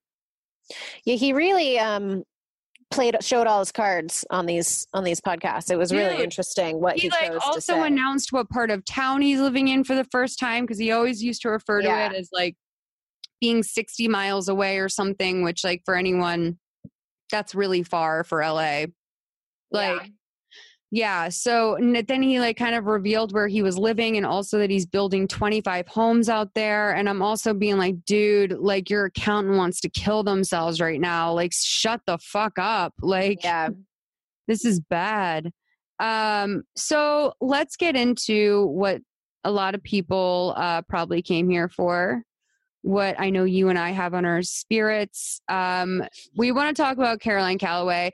We were originally going to do this as sort of like I, you know, I'm I'm not team Caroline, but I'm definitely not team Natalie. And I have felt like kind of uncomfortable about fully airing that simply because like I don't know. I do think Natalie's fucking talented, but I also just I fucking hate what she did here.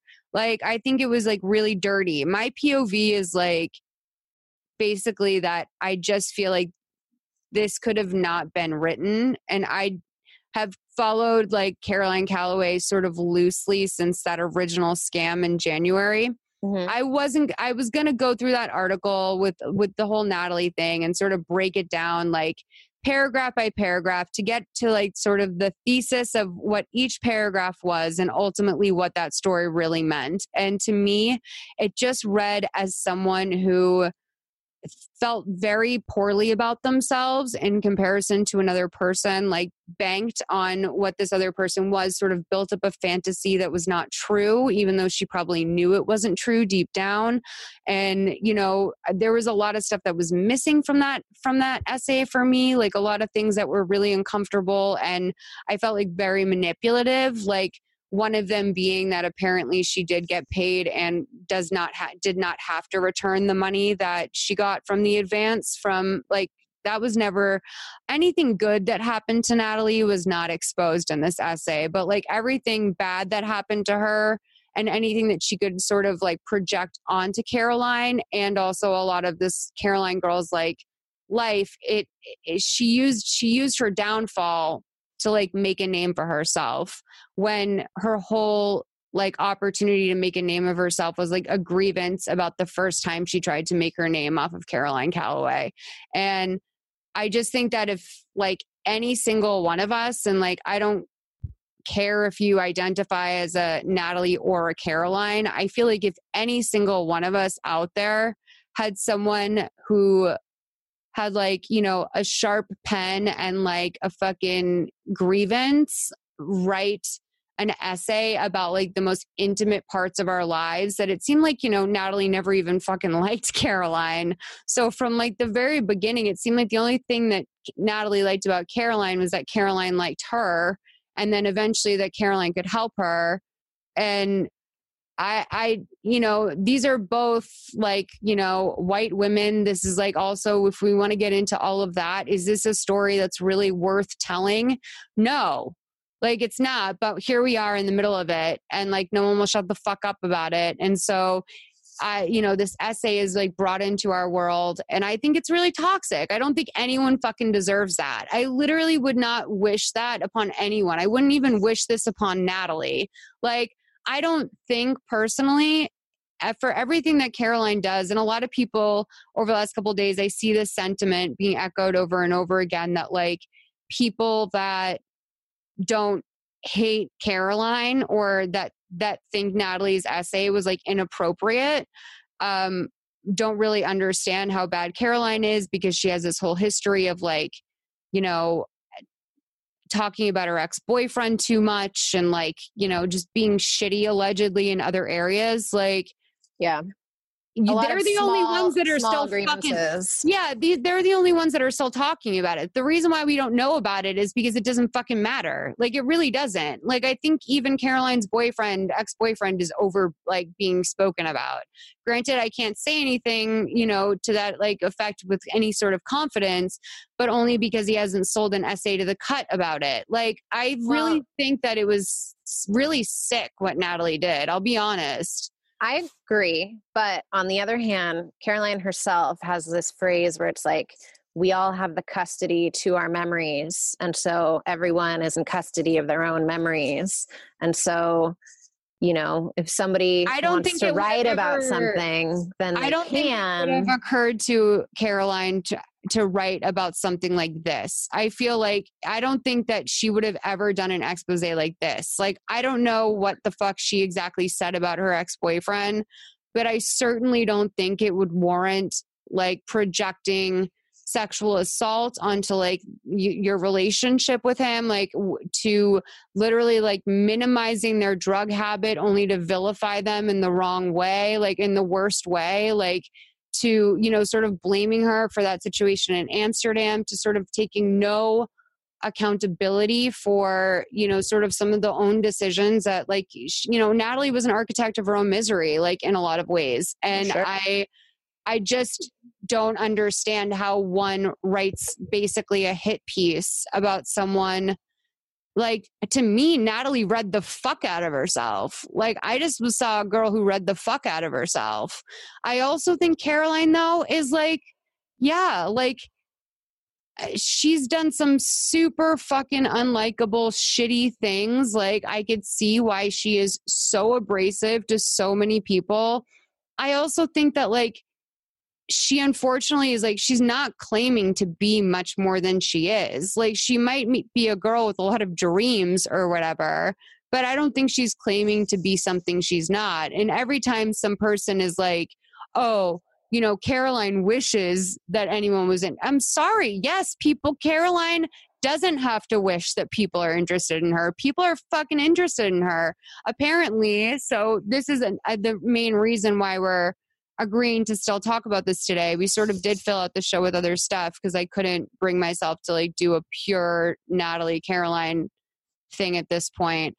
Um, is that apparently, allegedly, according to the Red Scare podcast that Caroline was on, where we're going to talk about, um, Natalie sold the rights to uh, I don't feel comfortable saying just because like I don't I work in this was world. That confirmed though. That was just shouted out. That's exactly what I yeah. So like it had been rumored that I think I can say if it's I mean if I say the truth is that it's rumored because I don't want to spread a rumor, especially like I just don't want to do that. Um, it was rumored that she Natalie sold the rights to Ryan Murphy for a million dollars. I heard a smaller sum when I heard that rumor elsewhere, but that was the number that was brought up on Red Scare.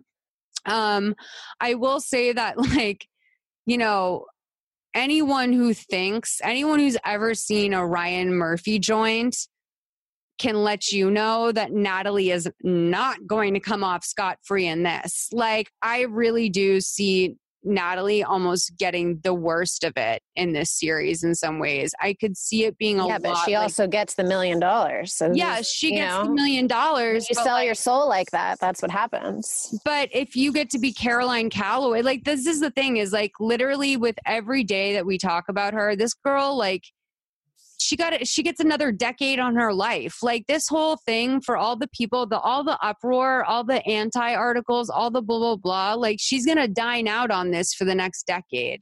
Like she just is. She will parlay this. She has a new agent apparently. She's at UTA as of last week. Like she will parlay this into the next thing. Like this girl will be doing a podcast. This girl will probably be getting some sort of book deal.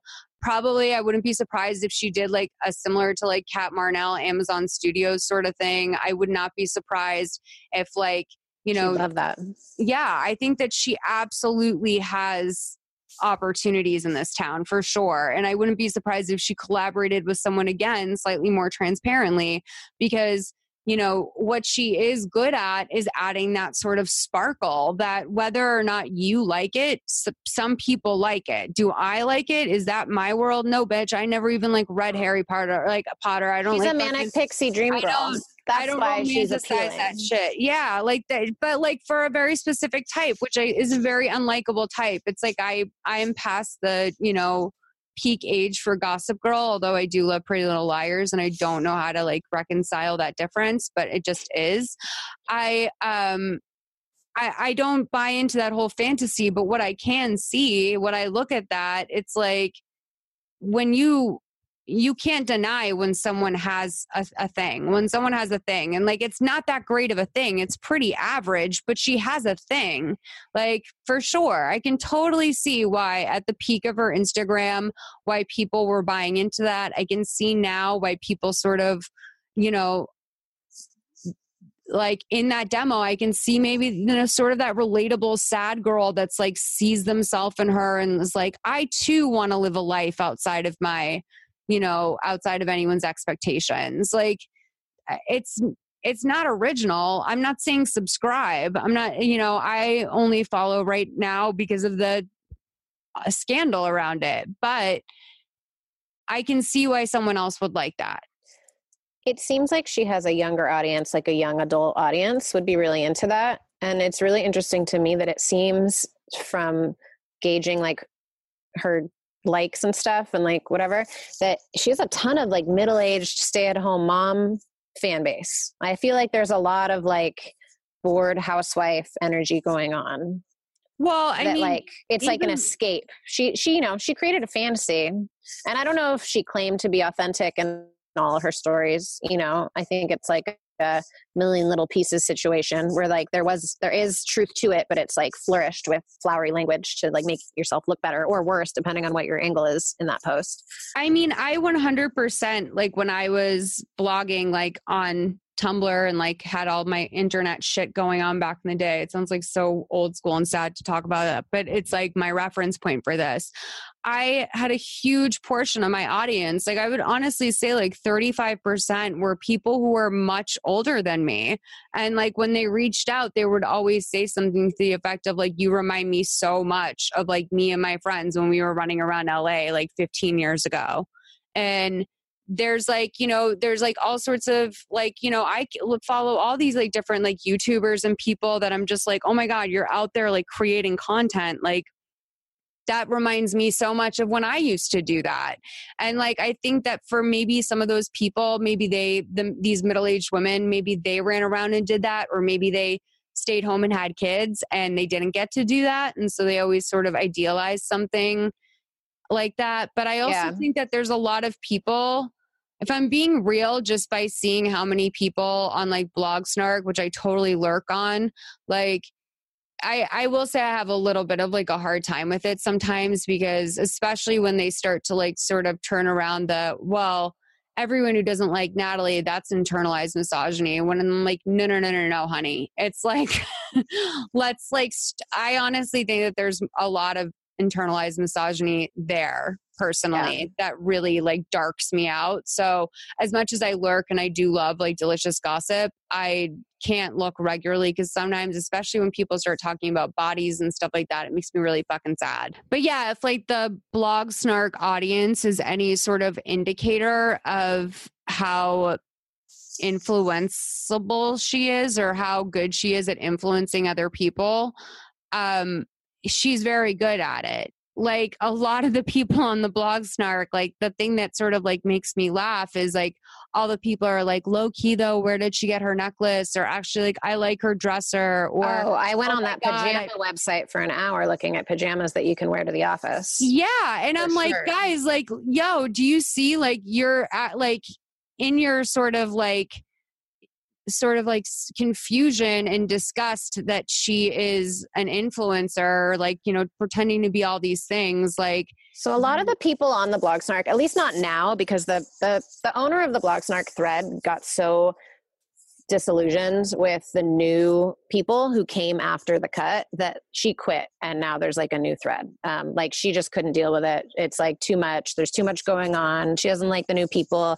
There's all these moderating things that you like aren't supposed to talk about her body. You're not supposed to diagnose her. You're not supposed to contact her comment or anyone she like is friends with. Like there are rules but then you have to keep reading the comments to like make sure people are following the rules and it just became too much but from what i understand about the old school people on the blog or gomi gomi was like the original like blog shit talking place which i Um, remember when it first came out but yeah like it's still I- around No, I know it's still around. I'm like surprised. Like I I remember like Lauren Lapkus like brought it up to me when she came and did Mother May Sleep With podcast and she said that she like reads that and I was like, "Oh, like what do you like she said she the freckled fox or something came up." my sister's a huge fan of gomi because she like hates like mormon mommy bloggers That was the last like thing I remember going to gomi to like look that up. But like I didn't just through looking up um blog snark first for Caroline Calloway. And then I was like, I wonder what people have to say about Deuce. Like I felt like so dirty doing it. I'm like admitting it. Um, but I started to realize like, oh fuck, like that's still like really out here. I don't know why I would think it would go away. Like I used to totally participate in that culture um but i at some point i just like i don't know i guess i just started like reading about conspiracies or something like my A lot of the a lot of the old school people though on Blog Snark who now are not participating were fans of hers that have turned and not even just like recently. Like there's all these things before I, you know, was aware of her existence even where like her ex-boyfriends asked her to stop like mentioning them or like revealing certain things about people or like taking- caroline yeah. yeah. or like taking pictures of her like hookups without like that are inappropriate and like like all, all these things like whatever it is that then they decided oh we're not a fan anymore in a positive way but we're still totally like enthralled with what they're doing and then you know that's where that came about. Some of these people have been following her since 2012 it's insane. Like they've seen the whole gambit and like for whatever reason have decided that like i still can't stop watching her but now i don't like her. I do think though, like it's tough. Like I I don't relate generally like to that because I think that for the most part, like people like know that it's not really like worth it to troll me. But like when I started my like when I started my Amazon store, my public storage unit, which I still have by the way, and it's on shopsundermommy.com um, if you want to check out the eBay version as well.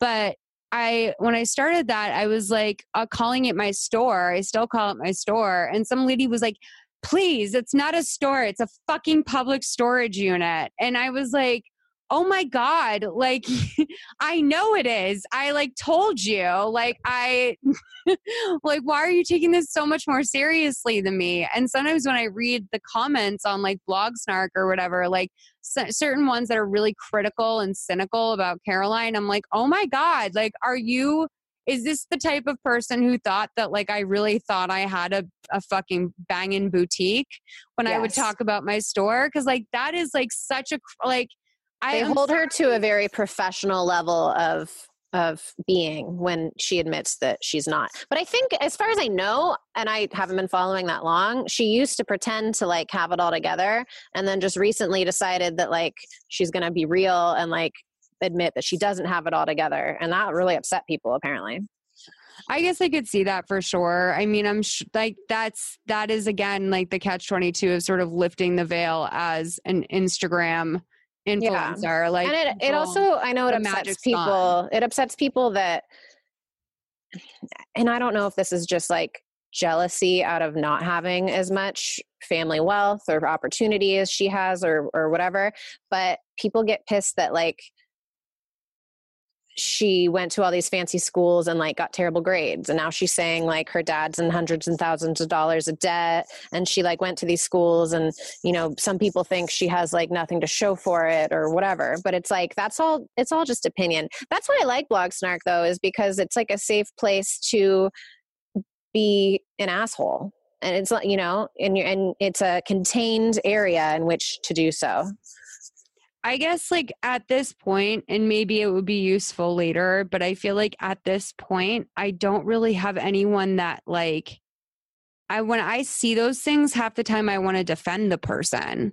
Some like, people do, and they have, and and having this cut thing happen so close to her dad dying has really shown a, a range, I think, of people's emotions because they are still critical of her actions in some ways and also very empathetic in some ways. You know, a lot of the people that are on Reddit have mentally ill parents or they've had terrible shit happen to them or circumstantial things happen and and it, it's a it's a multifaceted fascination and emotional range that that goes on there. I think the thing that gets me though is like sort of and like yes, to a certain point like we all have to accept that like life is rough. Um, but like the thing that gets me, and we'll go into the Red Scare podcast now because it does sort of relate to like the blog snark stuff, um, where there was a guy in the audience of this live podcast, and we'll back up and explain a little bit more about that yesterday, who when Caroline brought up her father died, he yelled, you know, all of our dads are dead. Same. And like he sort of like heckled her with it. And I feel like that's another sort of attitude that a lot of people have, which is like, yeah, well, everyone loses people. And like, I will say that, you know, I am from a big Irish Catholic family, but I'm the only one that's from an, a single parent. And like a lot of my aunts and uncles have sort of gone separate ways after like my grandparents passed away. And, you know, my mom is divorced now. And like, I, you know, when my grandparents died, it was the worst fucking thing that ever happened to me. And still, like, I'll never be the same person again. And I, I know that when you don't have many people in your life, like blood relatives that tie you to the earth, the world is a lot more scary. Like it really is. Like every death means a lot more because there's no excess of people. That's why like, it's been so sad to watch her spiral out in her stories. Like it seems like she has no friends and no family and all she has is Instagram and eh it's it's really sad. It's um, I have a lot of compassion for her to be honest as like a child of 100%. a mentally ill person whose dad committed suicide. Like it sucks. It's so brutal. Yeah, um, I t- I 100%. And to to yeah. grieve in the media like that, like I know she doesn't want anyone to tell her how to fucking grieve, but like maybe you should log off for a little bit and just like take a day. Like you don't have to pump out content if you don't.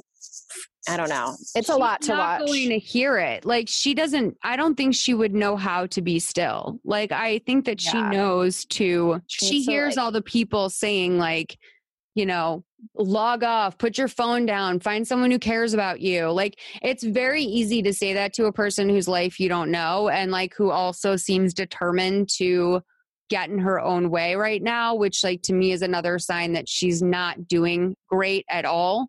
Um I realize that you know some people might not agree with this, but I do think that one thing that was so tragic especially about Caroline's dad dying the day after the cut piece and the cut piece in general, her finding out rather the day after the cut piece and the cut piece in general, was that, you know, Natalie, and I'm not going to get into the socioeconomics of it all because I don't think that's necessarily relevant. But like Natalie is a sister that she's very close to, and she has parents that she's very close to, and she's married. And none of those things are the answer to life for sure.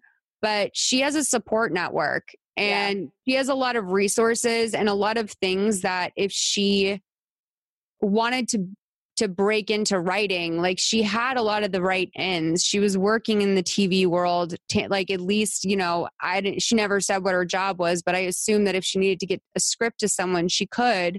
I don't know why she had to write about caroline of all people to get her break.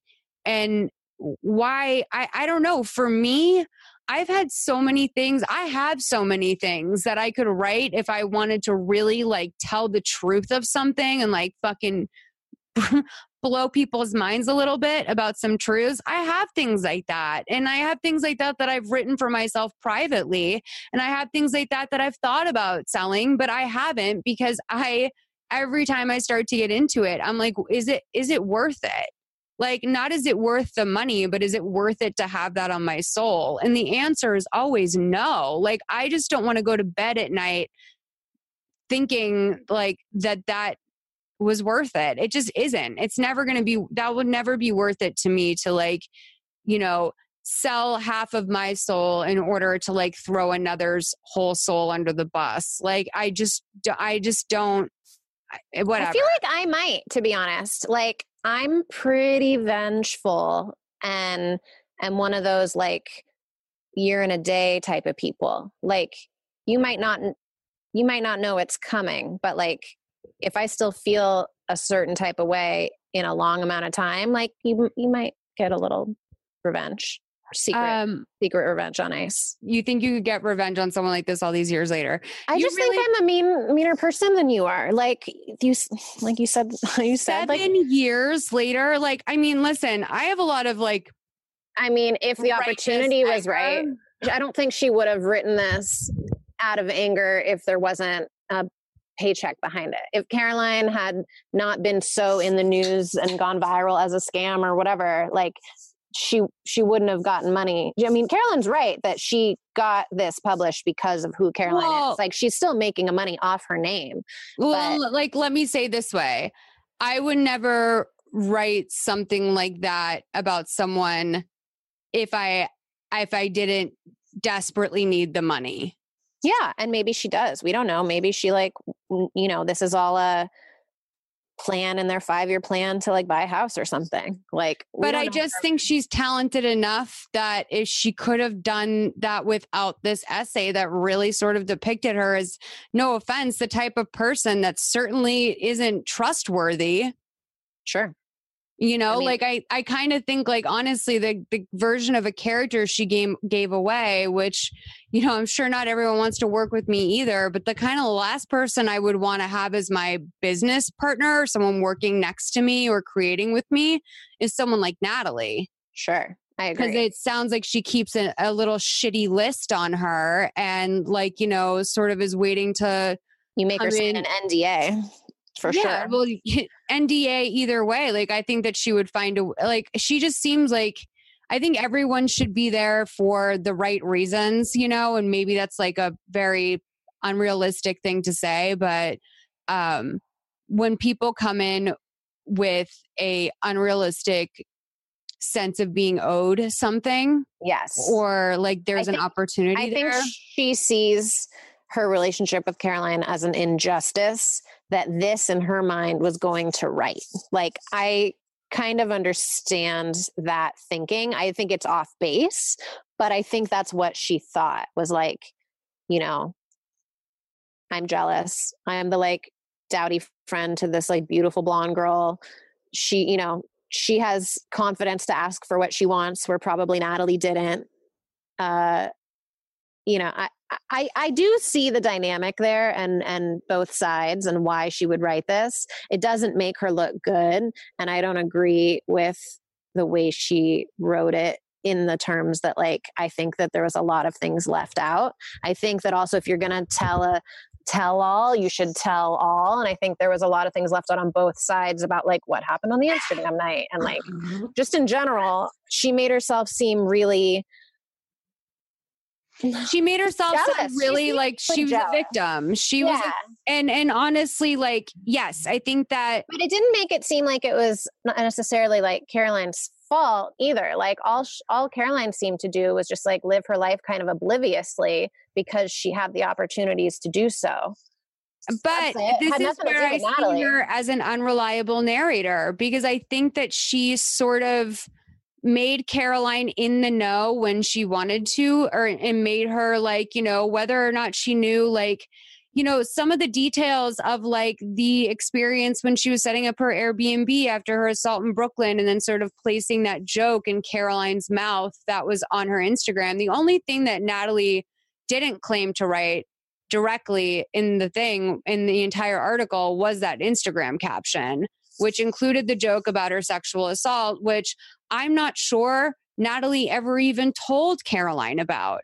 And the whole paragraph made it seem, at least there was a very much, while it was never directly said that, you know, she somehow placed projected a lot of this a little bit of this anger onto Caroline that happened from her assault like she sort of Eh, sure. the idea that she sort of muddied it and sort of said it was like very insult to injury and that you know maybe Caroline was not so conscious of this or aware of how hurtful it was to her I never heard her say when she told Caroline and if Caroline knew that she was sitting there with like a bruised face while she ate her egg sandwich in the Airbnb and like I never we never heard certain versions of like when these when these details were shared. And because of that i'm just very like conf- i'm very confused about like why someone who wrote so carefully would leave out such things that are so obvious to me that, as like a reader that really perk my curiosity.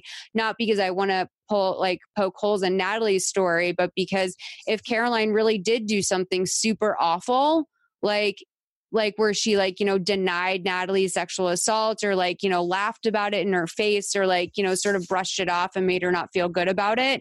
Like if she did that i think natalie would have said that but she didn't say that. So it, it seems like, and Caroline said this at the Red Scare pod that, and she was not wrong, that Natalie created a very flat, negative character for Caroline in that story and created herself to be this like complex, like sympathetic victim, which is not wrong. She totally did that. Um, and that could be how she sees herself, and that, you know, or it could have been a very strategic writing choice. Also, we don't know what her editors had to do. We don't know what the original piece was about or how they how they changed it or what kind of um, influence she got on on how to make this more clickable or, or a better read for people. I It could have- it could have been different. I opinions that I will keep private, but I feel like a lot of times I can spot where things were beefed up for editing, where people where an editor told you to go a little bit harder, and I feel like I know half of the places where Natalie got notes in this essay. Like you can just see Yeah. it. You can It looked heavily edited. yeah, you can see areas where she's fucking beefing it up and ramping it up. And I think part of that is because if you're gonna be this petty, it better fucking be good. Yeah. And, you know, if you know, if you really like if you really chose to like vilify these people, like I think that it was good. I think that it was good for the vilification of Caroline. I honestly It was a great read. I have thrown $165 at so many stupid things, like hoping it would change my life or make me feel good for a day or be a special treat. So, like, even from the beginning of hearing about this, like, whole mason jar scam thing, I literally never thought it was a scam or had that big of a problem with it. I thought it was fucked up. But the fact that everyone was refunded or whatever, I don't know. Like, I think yeah, I think that it was really shitty and that like this person should not be holding events. Like it was a little bit of a micro TanaCon. And like by micro, I mean like literally one one hundredth of the people were like she probably victimized 400 people versus 4,000, right? And not that that makes it okay, but like it always seemed like a girl who's very poor at planning. Well, that Like- part doesn't bother me. What bothers me about that and as an event planner, like for well, my I, I, I will just say like that. Uh, my my only point in that was to say was that from day one, I sort of was underwhelmed by her this girl being a scam because I think so many people online are fake, and that this scam was the the same way that a lot of people are saying, including Natalie herself, which is that she's just not very good at that sort of thing. So I never really, I never disliked her. I thought she was ridiculous, but that's it. Like, so that's anyway. Sorry, but you, what you were going to say about the scam? I just think that even I understand what it's like to not be a project manager. It's hard to keep everything organized and like logical on a timeline and under budget that works. It's very difficult to run events if you have no experience doing so. And that doesn't bother me. Everyone fucks up events and like goes over budget and like fucking orders 1200 mason jars to your like fifth floor walk up apartment. Like, you know what? We live and we learn. But she's definitely lied about things about that now. That's what I don't like about Caroline is that in general, she will do things that are relatable and and dumb and that is the vulnerable part that we like to see about her is that we all make mistakes and whatever but then she really doubles down on like denying that she did so, like denying she, you know, um, wanted people to bring their own lunch to one thing when like we have screenshots or like, you know, or saying like last night at the Red Scare podcast that like Natalie did offer her money for the Netflix show and she refused and then went on her Instagram this morning or whatever, yesterday, whenever it was, to say that she didn't offer her any money. I just think she changes the narrative a little bit, even though we all have record of the first narrative, because she doesn't proofread herself or edit herself in any way. That's her whole thing. So then when she does, it's contradictory to the first thing she said because she went back and posted the final version when she already posted the first draft that we read. You know what I mean? I I 100%. I That's mean, all. I understand. I, I I agree. I think that I've she definitely she definitely says things and then likes to give them a second draft in her Yeah. like the second time she repeats it. And like and makes herself look better generally which i mean i understand wanting to do that but it's the impulse control it's it's insane how little impulse control she has i think that's what's fascinating about her personally no, I agree. I I I agree and I have like very bad impulse control in a different way like where I literally like spout out like something completely undercutting myself or making me sound like I didn't plan or something, you know what I mean? When in fact it's been working on I'm something I've been working on and so I just like but I like you know, I blurted out like I I throw myself under the bus all the fucking time. Like all the time. I think I reverse Caroline Calloway.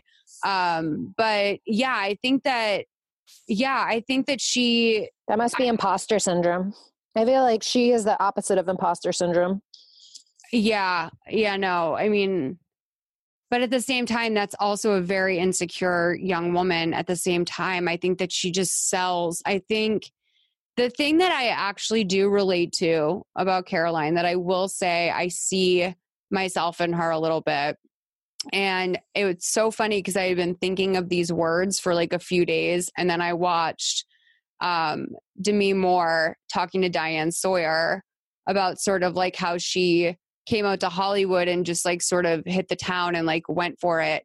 And she said, like, well, you know, honestly, like I just sort of like had nothing to lose. And I was like, oh my God, those were the words I was thinking of when I was thinking of the part of me that I think Caroline has too, which is that like this sense of confidence when it comes to like putting yourself out there or whatever. It seems like it's like something sort of magical, but in reality, like there's a breed of people that just have nothing to fucking lose. Like, what am I going to do? Like, have like lose family I don't have? Like, what am I going to do? You know what I mean? Like, what is to lose by putting yourself out there? Like, I think that that's like not an enviable mindset either, you know? And I think that that's something that I see definitely in my younger self that I see in her and still like to some of the main traits of mine to this day, but just sort of like the way that I am just very open and like when I meet people in person, super fucking open and like put myself out there in a way that people think I'm very confident when in reality I'm just like, well, what am I supposed to do? Walk around the planet alone?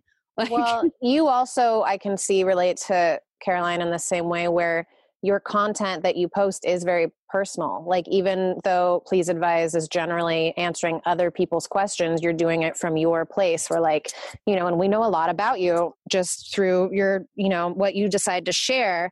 And so when you make content that's personal and that becomes your art, and then you're the subject now of your own art, that's really intense. Like, when, you know, it's not like you're painting still lives or like, uh, you know talking like interviewing other people all the time necessarily like it's it's really easy to get neurotic when the subject you're always producing on is yourself. It's like too much time thinking about yourself.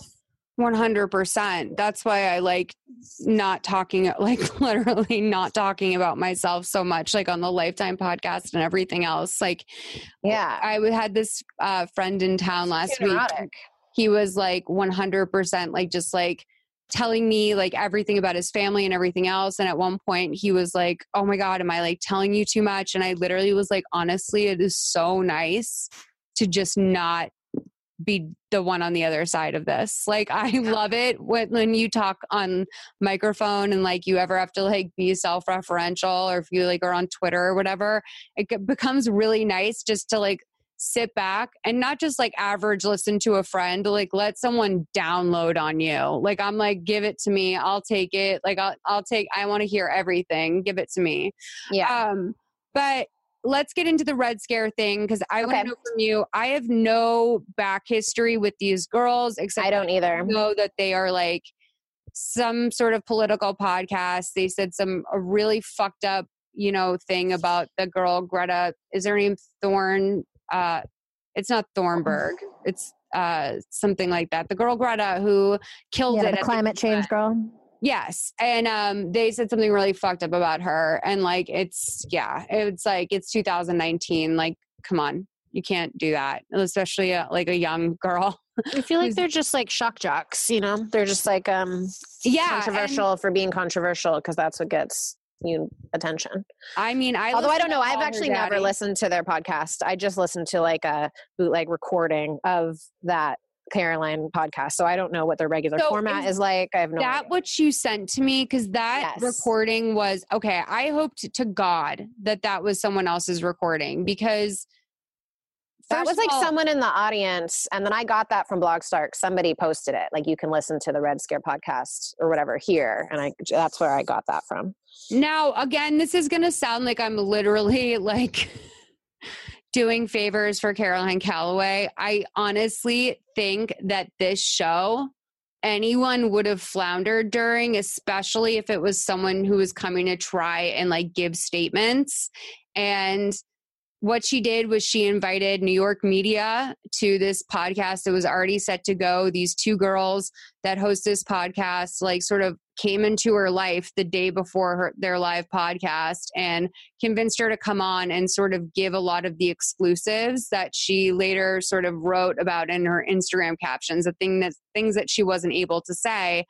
And I want to, you know, I want to be careful here because I think that she purposely invited in sort of like the town hall a little bit, but at the she same, did that totally on purpose. But at the I, same time, though, dude, what I'm going to say is like the people in that room, it was the worst etiquette and behavior that I've ever heard in a not a theater audience. You don't yell out in the theater, like, and especially like I understand that, like you know for example, like my favorite murder, I think a great service that they have done, like in their live podcast episodes, is they reinforce for listeners at home that like your interjection is not welcome. Yeah. It's not needed. It doesn't help the show. Like, I think right. that the girls, you know, that host the show, I don't know if they do live podcasts often or regularly, or if they've ever had a guest of that size, but the way that the show got so quickly out of their control. And it was the guy that was on stage who I'm not sure if he's their producer or like some sort of creative voice on the show.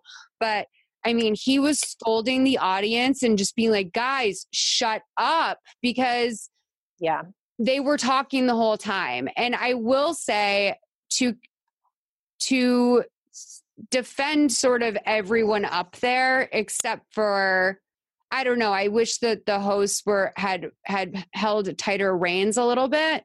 Um, that behavior is fucking unacceptable. Like you have to shut that down. If you've ever been on stage and some people in the audience are even like whispering, let alone like having just like conversations like the the three girls that were sitting at the table next to wherever that was recorded um, I heard like shortly after I found out that Caroline lost her virginity at 18. I also learned that the girls at that table lost their virginities at 16, 16, and 15. Like people were having full blown conversations that were like all caught on this. Like I heard like full blown interactions. I heard one girl talking about being a dolphin or a mermaid, people saying that they were going outside for a cig, people like, you know, like just was the chaos in there. And I I know that also New York can run a little bit more drunk at these things than LA just because like people are coming in from after work or whatever. But people seemed shit faced. They seemed really vicious and like it should have either been a not a live podcast just like some sort of q&a or something but like the it was impossible to hear anything and like the whole bit was like the audience was rolling their eyes at like caroline restarting her statement every time she spoke but like they wouldn't let her talk. And so she would start a like a sentiment or like basically getting into like the meat of a question that was asked to her and then people would derail the conversation. People in the audience were you know if you've ever been on stage and like there's a like a heckler in the audience or you're not used to being on stage one of your first times imagine and like there's people that are having conversations you can hear in the seats ahead of you it is so distracting it's so rude it like paralyzes you. I don't know that she has a ton of experience doing stuff like that. I have like a small to medium experience level with that and i can tell you that that's like a nightmare. Like what they all put themselves through that night was like an absolute disaster. And i think that it was a wasted opportunity because all these people were clearly there to get shit out of her but no one would let her fucking talk. There's partly that which i totally agree with but i also think that she is not a fan of brevity and when you're doing a question and answer type of thing, if you go on to basically like answer as flowery as one of your Instagram captions, it's not going to bode well for the audience. I agree with There's you. both parts of that. The audience was terrible. I'm not disagreeing in that. That's fucked up. And I don't think that Caroline's even taken like an improv class. Like I don't think she knows how to be off the cuff as far as like rolling with the punches and yes anding and I don't think she's ever like like she talks to her phone in her a studio alone like her audience is an audience of one personally because she's looking at herself. So she's not used to even having people looking back at her content in real time. That's got to be super disorienting in its own right, you know? Well, I also will say that I think that part of her answering in like sort of like quotable quotes was because she did invite so much press there. And every time she'd be like oddly opposed, like loudly opposed by someone in the audience or even one of the hosts sort of interjecting the reason why she kept starting over was because I think she was trying to answer very specific questions, knowing that she would be quoted into her grave. But unfortunately, because the audience wouldn't fucking let her talk, uh, in the time that she probably could have answered 20, 25 questions, she was able to really answer like three. And yeah. a lot of it was about sort of like this sort of weird forcing a friendship dynamic at the top and like sort of just giving the audience like every turn to to turn on her very early on like the girls seemed to be really out of control of the show or just hoping that she would get pummeled which again, they set her up for sure the host the other guy i don't know his name but he's he was like and now welcome to the stage someone i've never fucking heard of which which is funny and whatever, but it also sets the tone that like we don't like this person and we're sick of her and you should be too. I so mean, I will say that for like a fair fight, you know. anytime that like two girls like that are hip on the scene like randomly want to insert themselves in your life and pretend to do you a favor like at like one of the worst times in your life they're probably not there for the right reasons like and, even- and that that was like Caroline got a DM from someone saying like, "Hey, did you see that these girls talked about you on their podcast?" And then Caroline took it on upon herself to be like, "I'm going to invite them to dinner." So I don't, I, th- I don't know where that motivation. I think she probably genuinely thinks that she won them over. I think that she literally is like, we're two girls in the same pond. Like, I don't want you to dislike me. Like, if we can find common ground, like, let's find common ground. I'm, I'm fucking That's naive, like that. That's so That's naive. I am I am naive like that. I will say if that it was at imagine. all her thing, I totally that's my POV though. Maybe it's something much more like, you know, maybe they're evil geniusing it up. I don't know what it is, but I would say that I don't I think that I could, especially if my guard was down in, in younger years of my life. And God, I feel like this sounds like I'm the biggest Cal- Caroline apologist. I'm not. I just am. I like Caroline's not even my beat. Like that's not something that I would ever normally be into. I think the thing is, I'm just like, why does everyone care about this one girl that's doing a version of what a thousand other people do? Except the only things we know to be true, true, true of her is that like are very sad things. Like they're all Yeah. things that add up to like being fucking sad. And uh, you know, I don't know. I think that everyone was handed a fucking great opportunity the other night during that podcast where she absolutely was like let in by these wolves. like, you know what it's the equivalent of is when in high school or middle school you invited a girl you didn't like over to fuck with her at the sleepover. yeah, Like she she got she got invited just so they could put like toothpaste all over her face while she was sleeping. yeah, Which I've done that. I've been that mean girl. And I've also been the girl at the sleepover. And either way is like a really shitty night because you either make someone feel really bad and get in trouble with your parents, or you have fucking toothpaste all over your face and then you realize like everyone hates you. Like that yeah. either way sucks. Like they definitely thought they were gonna get one over on her and like they really just fucked themselves. Like they're getting grounded. No one's I don't think they got like I don't think people are gonna become listeners now because of that podcast that they did live because there was a good opportunity for them to do a crossover and I think they just shot themselves in the foot really. Well, like any fans of Caroline are probably not going to follow up with them after this. No, but also most of the snark people hate her. Like no one, or not her, but uh, the the Red Scare girls. That's what I was going to say. The only other thing I know about them is the stuff that people who I assume are blog snark people like have sent me. Like one girl sent me a link yesterday, and then I think I did see something else on uh, Twitter or Pod Snark or Blog Snark or whatever it's Podsnark, called. yes. What's Pod Snark? That's amazing. Let's start it. Is that a thing? No. Like it was on blogs. Yeah, it was something. It was about. I, no, I think it was um in her Instagram comments. Someone was like, "Do you agree that like it was okay when they called Greta like the R slur or whatever?" And um, I like I didn't see it. It was probably before she deleted it or something. But um, that's all I know about them is those two things. And like uh, either way that leaves me, I'm like, and if I was a, a listener of them, I'd be like, dude, you fucking blew that. Like you could have gotten so much good stuff out of her if you had just like controlled the audience. Like I don't Maybe um, maybe Caroline should take a a cue from Aaron Carter and go on a the Logan Paul podcast. She loves Logan Paul. Um, but you know, I I do think that that was a shame because it's like a great venue that they were in and Is it? Was like been a- there? the it's like yeah it's a big it's a big venue she posted a picture too so you can see like it did look big. Was it like two thousand people? How? What do you think the capacity was for that? I mean, that's 2,000 people is fucking huge. Like, Yeah. if, if I know most of the podcast shows I know, like outside of like Ronnie and Ben and like other big people, like most podcast live shows are like 150 people. Oh, okay. I have no reference for that. Sorry.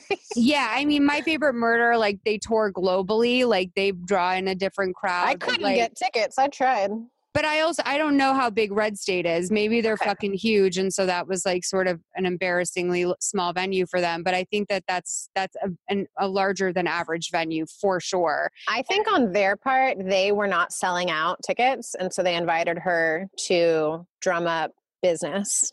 Possibly, and and you know that that would have been smart if they had really also made it something that they could genuinely post on Patreon and like didn't invite a ton of journalists who were going to leak it all beforehand. And you know, um, if they were going to invite journalists, like give them upfront seats and let them like bring their writing devices and then also the rest of the audience if you can't be on good behavior you can't stay like when anyone is acting super out of control, like this is not a fucking Grateful Dead concert. This isn't like, you know, like this isn't. I mean, where were the ushers? Aren't there ushers like, that like control the audience and make you like, there should don't be. I mean, I feel like this isn't a proper theater. I think it's like Yeah, the maybe Bell not. House is like sort of like a like a venue, and if they didn't tell people.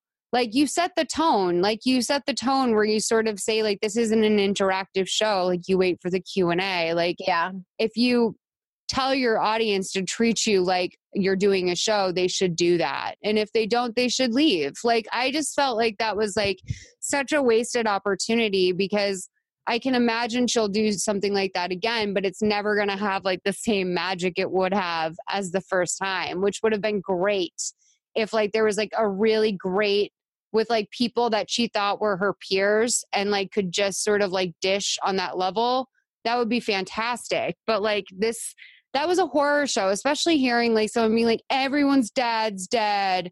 Like her father passed away. Uh, he suicided himself two weeks ago. yeah. Like, get it's a fucking too, it's too fresh. First of all, Yeah, it's like not chic to be like yelling at like I know 27 is certainly not young, but this is not like a hardened older person. Like oh, is she clearly- considers herself a young girl, so she would disagree with you. Actually, I'm sure she would, but I mean, let's just be real. She's not a she's not a young girl, but she also is not like a hardened person by any means. Like she probably could use a little hardening, but I don't suggest anyone get hardened by someone screaming, "Everyone's dad is dead. Get over it." her Saturn return is going to be wild the next couple years. Truly, I can't imagine. I honestly think we're coming out on the other end of this with her being married to someone pretty wealthy.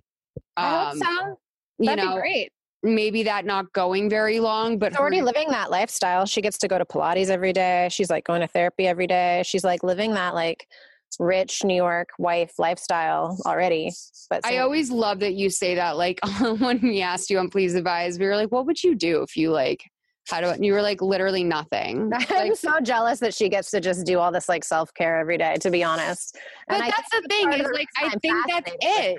I think the the big problem is like when people are going off being like, "Oh, I would love to see her have to get up at six a.m. like I do every day," and I'm Right, like. it's like you Wait, don't want to do let's that reverse shit. that. Let's reverse this.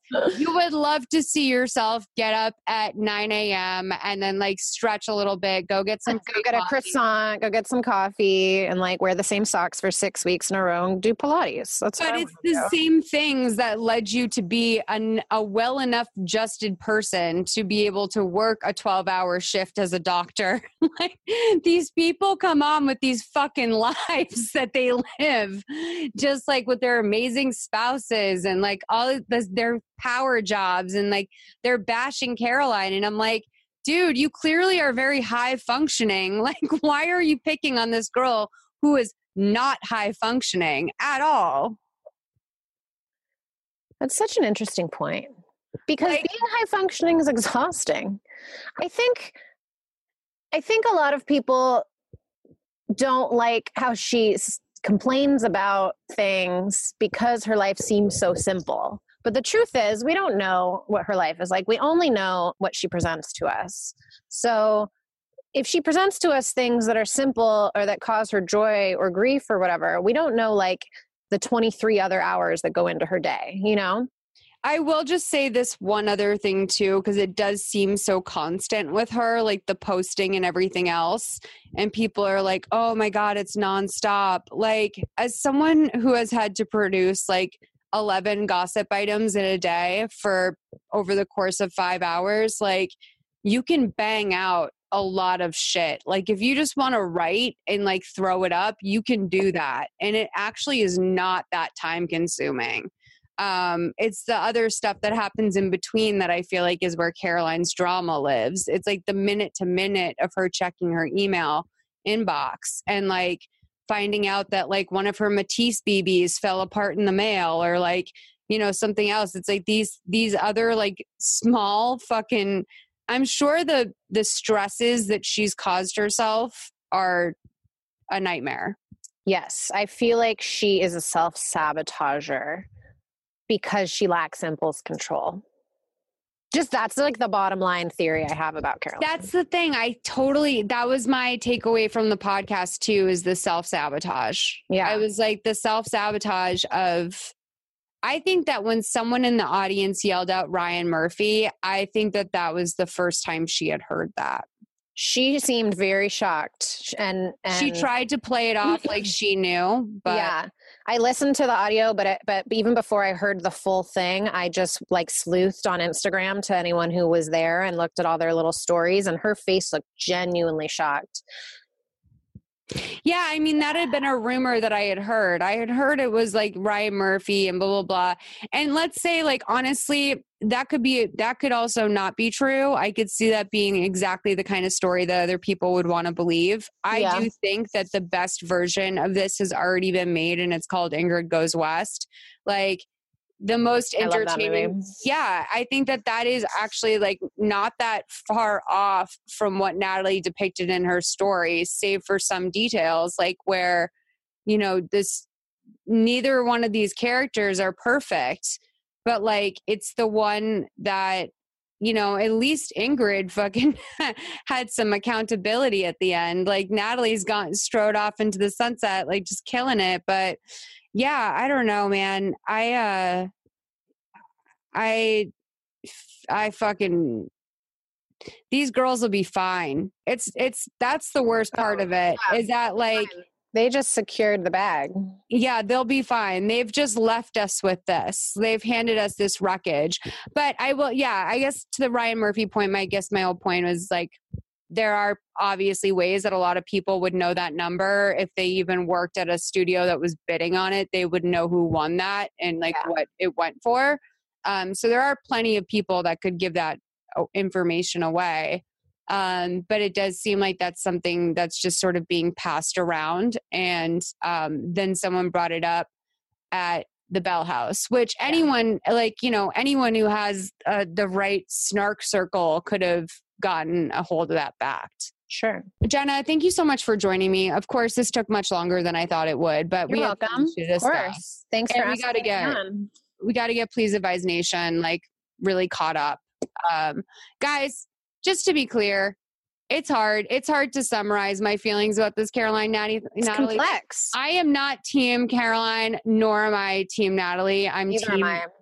i'm team like fucking trying to figure like watching girls trying to figure it out like i don't know I'm um, fascinated on all accounts, to be honest. jenna thank you so much for joining me You're welcome. Everyone should follow you Thanks. You're welcome to follow me. I kind of took an Instagram break, so I'm not posting like anything. Um, but one day I will again. So It's good to take Instagram breaks. It's not Yeah. the best for you. No, not really. And it became too much with like following models and following all this Britney stuff, and uh, it just it was a lot. So now I'm hooked on something else, obviously. So I need to like get it together and like find my piece. But you're always a good follow. You're on Twitter too at holler at me. I know you're private, but maybe some there'll be some cool peeps that want to come follow you. You can request me. I'll go on there. If you're following malls and stuff, I'll know you're not like a weirdo. So Are you still like- doing your neon thing? No, I quit neon because it's too expensive to bend. Um, but I started doing a printmaking class. So um, I'm taking like a I don't know, there's all these ways to make prints, but you basically like what I'm doing right now is taking these metal zinc plates and then etching them, um, and then like dipping them in acid, and then using a printing press and and making um prints. It's Well, let us know where we can find your art when it's ready, babe. okay. We'll see. I I not selling it, but but yeah, we'll see what's going on. I'm thinking about doing wood tuning. I don't know what that is. Well, we can all look it up. All right. Thank you for coming on, Jenna, and I will talk to you soon. Thanks for listening, you guys. All right. Bye. Bye.